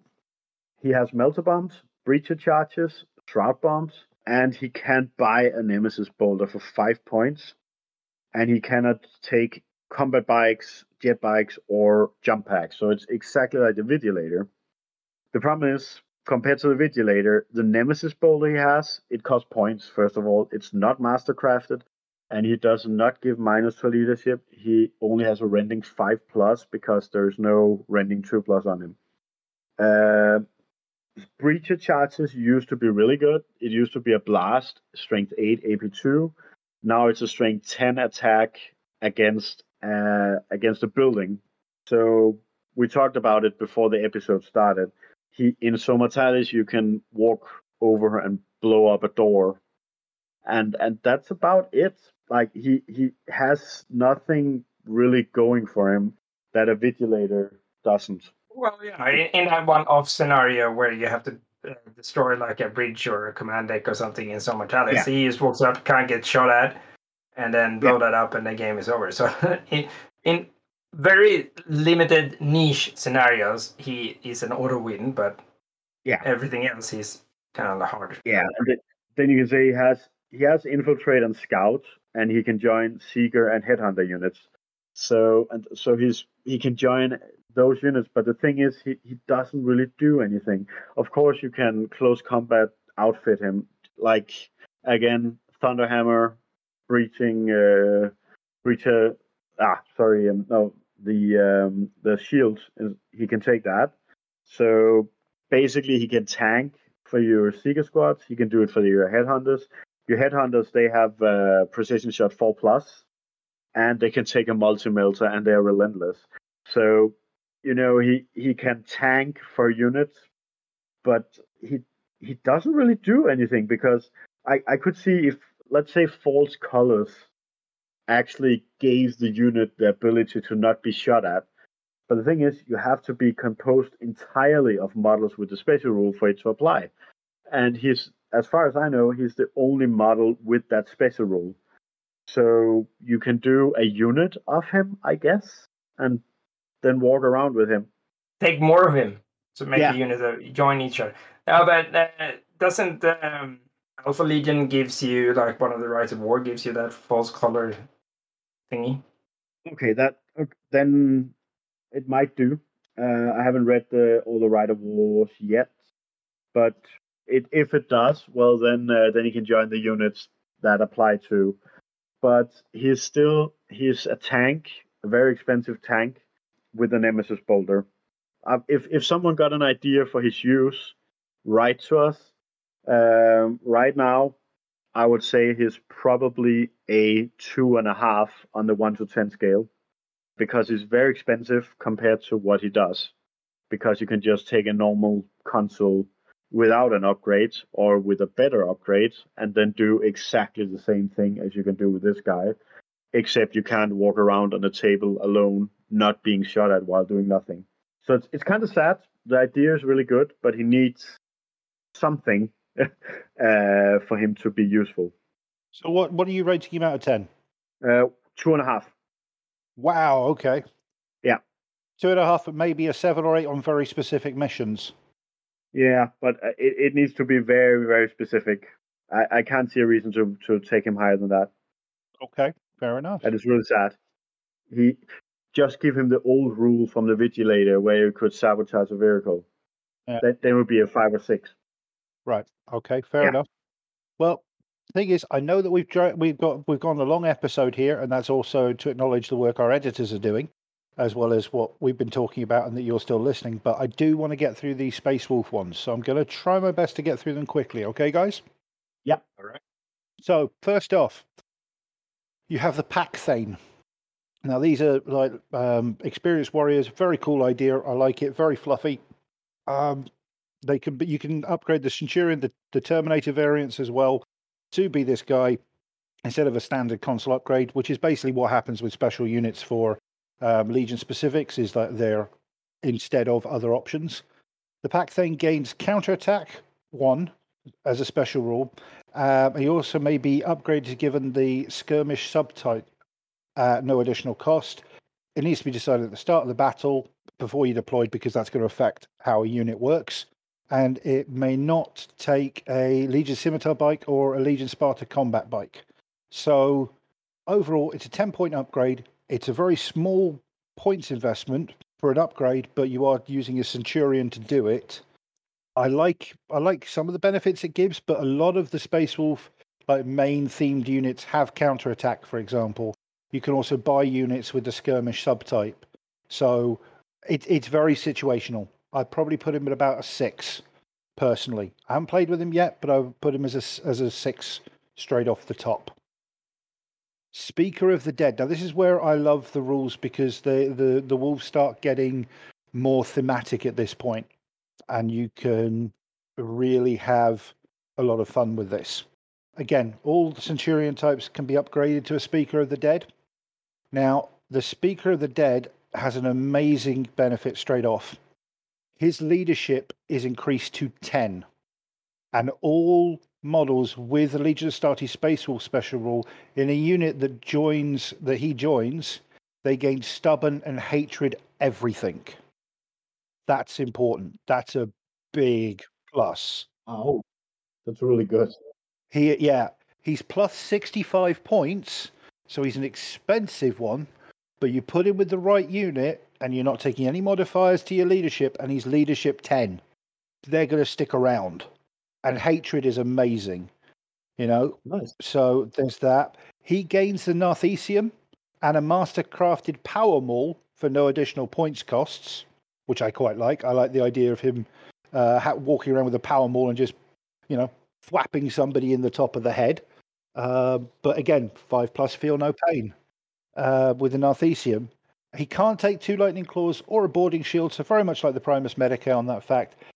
But I think this is an almost almost an auto include in any list. If you're going to run a big unit of some type, short of running Russ, this is the kind of guy you want. He, he can join the Terminator dudes. So. Yeah, So if you want to go for a Primus Medicae, you might as well go for this one because you get so many extra fucking bonuses. Exactly. And, you know, you get a nice large unit of, let's say, 10 Varagyr Terminators. Throw this guy in there. Their leadership 10. They've got hatred, everything. They've got stubborn. He gives them a 5 up, feel no pain. Mastercraft, Mastercrafted Power Maul is a nice addition. That unit is going to have to be ground down hard. I would put this guy up as a 9. Easily a line, maybe even a nine and a half for the Space Wolf specific. The only thing that makes me twitch a little bit is his cost. He's plus 65 points. But I think it's fair to say he pays, those points are paid for what he can give a force. Yeah, I, th- I think he's a great force multiplier. And I Yeah. think also here, a lot of people are probably going to be like, well, I can put him in my, you know, big Terminator Death Star. Mm-hmm. But with, with the bonus it gives, especially Yeah. the hatred, uh, think the other way. Go Yeah. like, what about a 20 man despoiler squad? Or, you know, is it, a, is it Grey Slayers or they're called Yeah, the Chief? The Grey, the Yeah. Grey Slayers, yep, they're great. Yeah. Both, both the sort of troop options, 20 man Grey Slayers. Yeah. Oof. and they and they could get some really good weapons. So instead of saying, "Oh, I want to buff my big expensive Death Star," Yep. turn it around and say, "How many really cheap troops can I make really good by joining this And guy?" I tell you what, what I love about Grey Slayers, and it, it- they are literally going to form the core of my uh, my force when I get around to building it. Um, Nice. Yeah, is that they have um, they come with uh, what is it? Bolt pistol, combat shield, frag and crack grenades, power armor, but they come with a Fenrisian axe as a standard weapon. Now you can swap out that combat shield if you want for a bolter, no additional cost. Nice, I like that. But they also have relentless and they have counter attack. Ouch. So you imagine a unit of 20 of those getting charged or charging, get the pl- at least the, get the plus one attack. So you're talking 40, 40 attacks from those guys. Hatred, well, sorry, 41 attacks because the sergeant has two attacks base, plus the close combat weapons. So you're adding another 20, you, you get a massive pool of attacks, right? Massive pool of attacks with hatred. And so you're re rolling the wounds And the Fenrisian axe is a plus one strength axe that has reaping blow one. So you are carving through people. Oh yeah. So he is most definitely a nine, nine and a half for me. Yeah, I agree, and and I think it's especially with the Grey Slayers. You also remember they can take an obscure amount of uh, power weapons and and stuff like that. Yes, they can. I, Yeah. I've, I've literally just, I'm not going to lie, sorry if I'm adding to this. I literally just wrote out what I was going to do for my list. I think I may switch one of the Grey Slayer units and make it a 20 man unit and put it in the Spartan and throw this guy in there with them just after going through that. Honestly, I think uh, I, why don't you just save the Spartan and buy an extra Grey Slayer squad with that guy in for the same price? Yeah, I might do that too. Because you you I just need the models. Yeah, because obviously you should never at, at least i think you should never you know swap the, the shield for the bolter but you can uh, run and charge in the same turn Yep. and so and with space wolves uh, you can also get like a plus two run and charge move bonus at some uh, during the battle And then you just do a reaction where you move towards your enemy, and then you Yeah. just keep moving. Oh, yeah, it's, it's a nasty looking thing. Yeah, I, I talked to Bjarke about it because he's gonna play Space Wolves at Scandos, and basically bringing vehicles when you get the whole you know run and charge bonus, you are gonna charge in turn two no matter what, pretty much. Mhm. So there's no reason for the Spartan because you can have an extra full unit for the t- the the price of the Spartan. Then I shall think about that. I'm, I'm just going to have to get some more more dudes. That's the problem. I'm just going to need the Yeah, models. yeah. I'll work on it. But like I said, he's a nine and a half. So the last one is the caster of runes. Because as we all know, Space Wolves don't use the warp, they use element stuff. Yeah, rituals and things. So they have their own Psyker. Um, and he is plus 45 points to purchase him.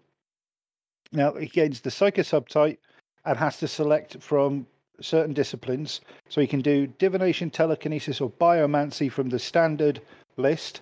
And there's the Winds of Fenris, which I'll go through in a very quick moment, which is their own specific list uh, or own specific psychic power. He also gains adamantium will, uh, so he gets a four plus, basically anti psyker power, which would go over to the unit as well, if I remember rightly, while he's with them. He can he can also take a psychic hood for 15 points, which is important because it's not just limited to certain other places. And okay, so the, the specific psychic disciplines.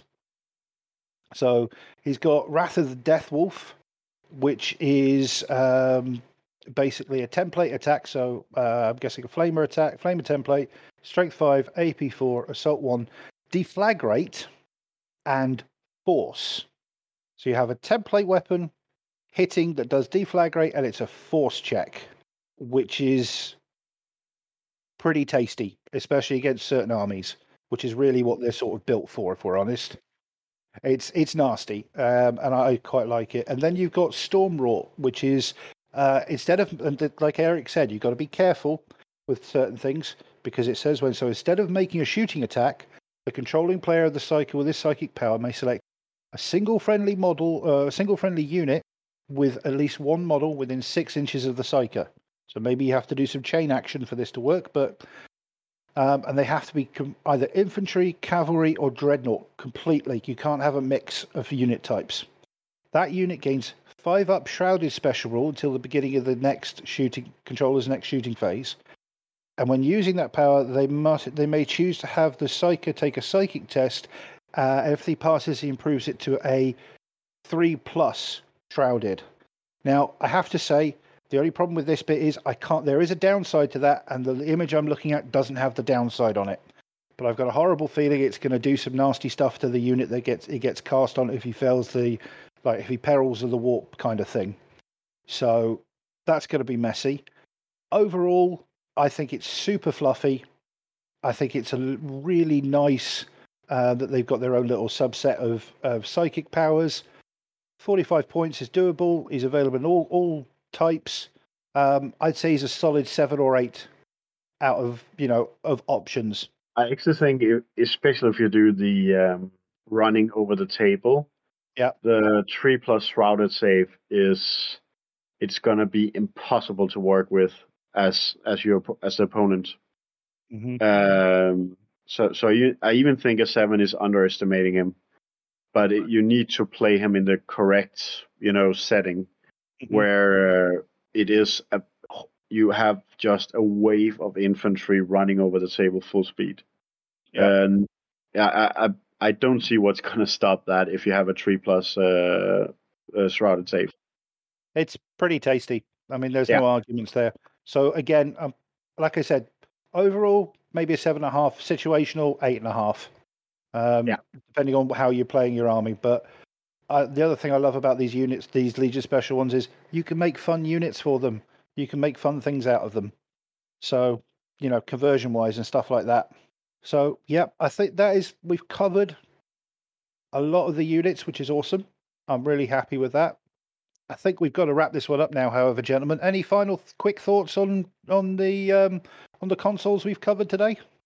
I think uh, it's gonna be fun at Scandos to see what people bring. I don't know if Yeah. uh, we have a lot, a lot of listeners, so we they're just gonna take them based on the ranking. But uh, but I'm really looking forward to see what people bring um, because I think the different communities with new rules, they are gonna you know you see someone else doing something good, and then you copy that, and then your whole community suddenly has the same you know uh, the same uh, group of characters Mhm. and then you you run into another group and they might have done something completely different Yep. I think it's going to be awesome. Freddie, you got any thoughts, dude? Yeah, we will see heaps of people playing like that have their own list. Like for my Emperor's Children, for example, that has a champion. They might change that for a Phoenix Warden or whatever, mix things up. But I think we'll see. Uh, I think with Eric, we'll see people that have done some like uh, reading the rules and finding like optimal consuls. There might be other people that just redo their old list and their consuls, how they work, have changed, and they kind of will notice that when they play more and more events. Mhm. And then we will have people that actually finally now with uh, find use for champions or like consuls that we haven't seen, like the Forge Lord. Now, apparently, like now he's more useful because you get phalanxes and stuff, so you can do more things than just repair a vehicle. So Yeah. So it's, they've got a lot more versatility in them, a lot more usage in them, so they're actually worth looking at. Um, and I think the Legion ones really suit the legions that they're there for. Um, So I think that's kind of cool. if we should do like a top three that we're gonna Yep. see i think librarian and vigilator and master signal are the ones we're gonna see uh, quite a lot of I can back that. I, think mean, we'll see a lot of Primus Medicaes just because of Yeah. that. We will see a lot of Death Stars in Spartans again. definitely Yeah. but it's going to be interesting. I look forward to seeing what comes up. That's for sure. It's going to be a lot of fun. Right. Well, I'm going to say we're going to get around to wrapping this episode up now. Um, I want to do. we do this every episode, but they deserve it. A shout out to the two ladies who edit this episode. We love you. We're sorry. Um, it's one's gone a bit long, but you know it's going to be worth it, especially as we've been off for a week or so, uh, or an episode or so, I should say. Um, other than that, I hope everyone's having an amazing time with Heresy. Uh, lots of cool stuff out. Don't forget again, we've got our Discord group, which you can join via our Facebook group, which you can join via our Facebook page. And we have our hobby hangouts every week, uh, starting this week and going forward. So that's going to be fun. Uh, Eddie, you gents got anything else you want to say before we, we wrap this one up? Uh, well, just keep donating to the charity and get your raffle tickets. Oh, yes, definitely. Oh, and don't forget if you join our Patreon for the small sum of uh, three or four dollars a month, I think it is, uh, you get entered into our Patreon raffle as well, which we'll have more info on in our next episode. So come on, jump over there. There's a link on our Facebook page. Um, other than that, I'm going to wrap this up and say it's a good night from me. And me And me. And remember, guys, treat life like 30k. Be angry in the streets, be fulgrim in the sheets, and try not to lose your head. This is the Varangian Heresy Podcast, signing off.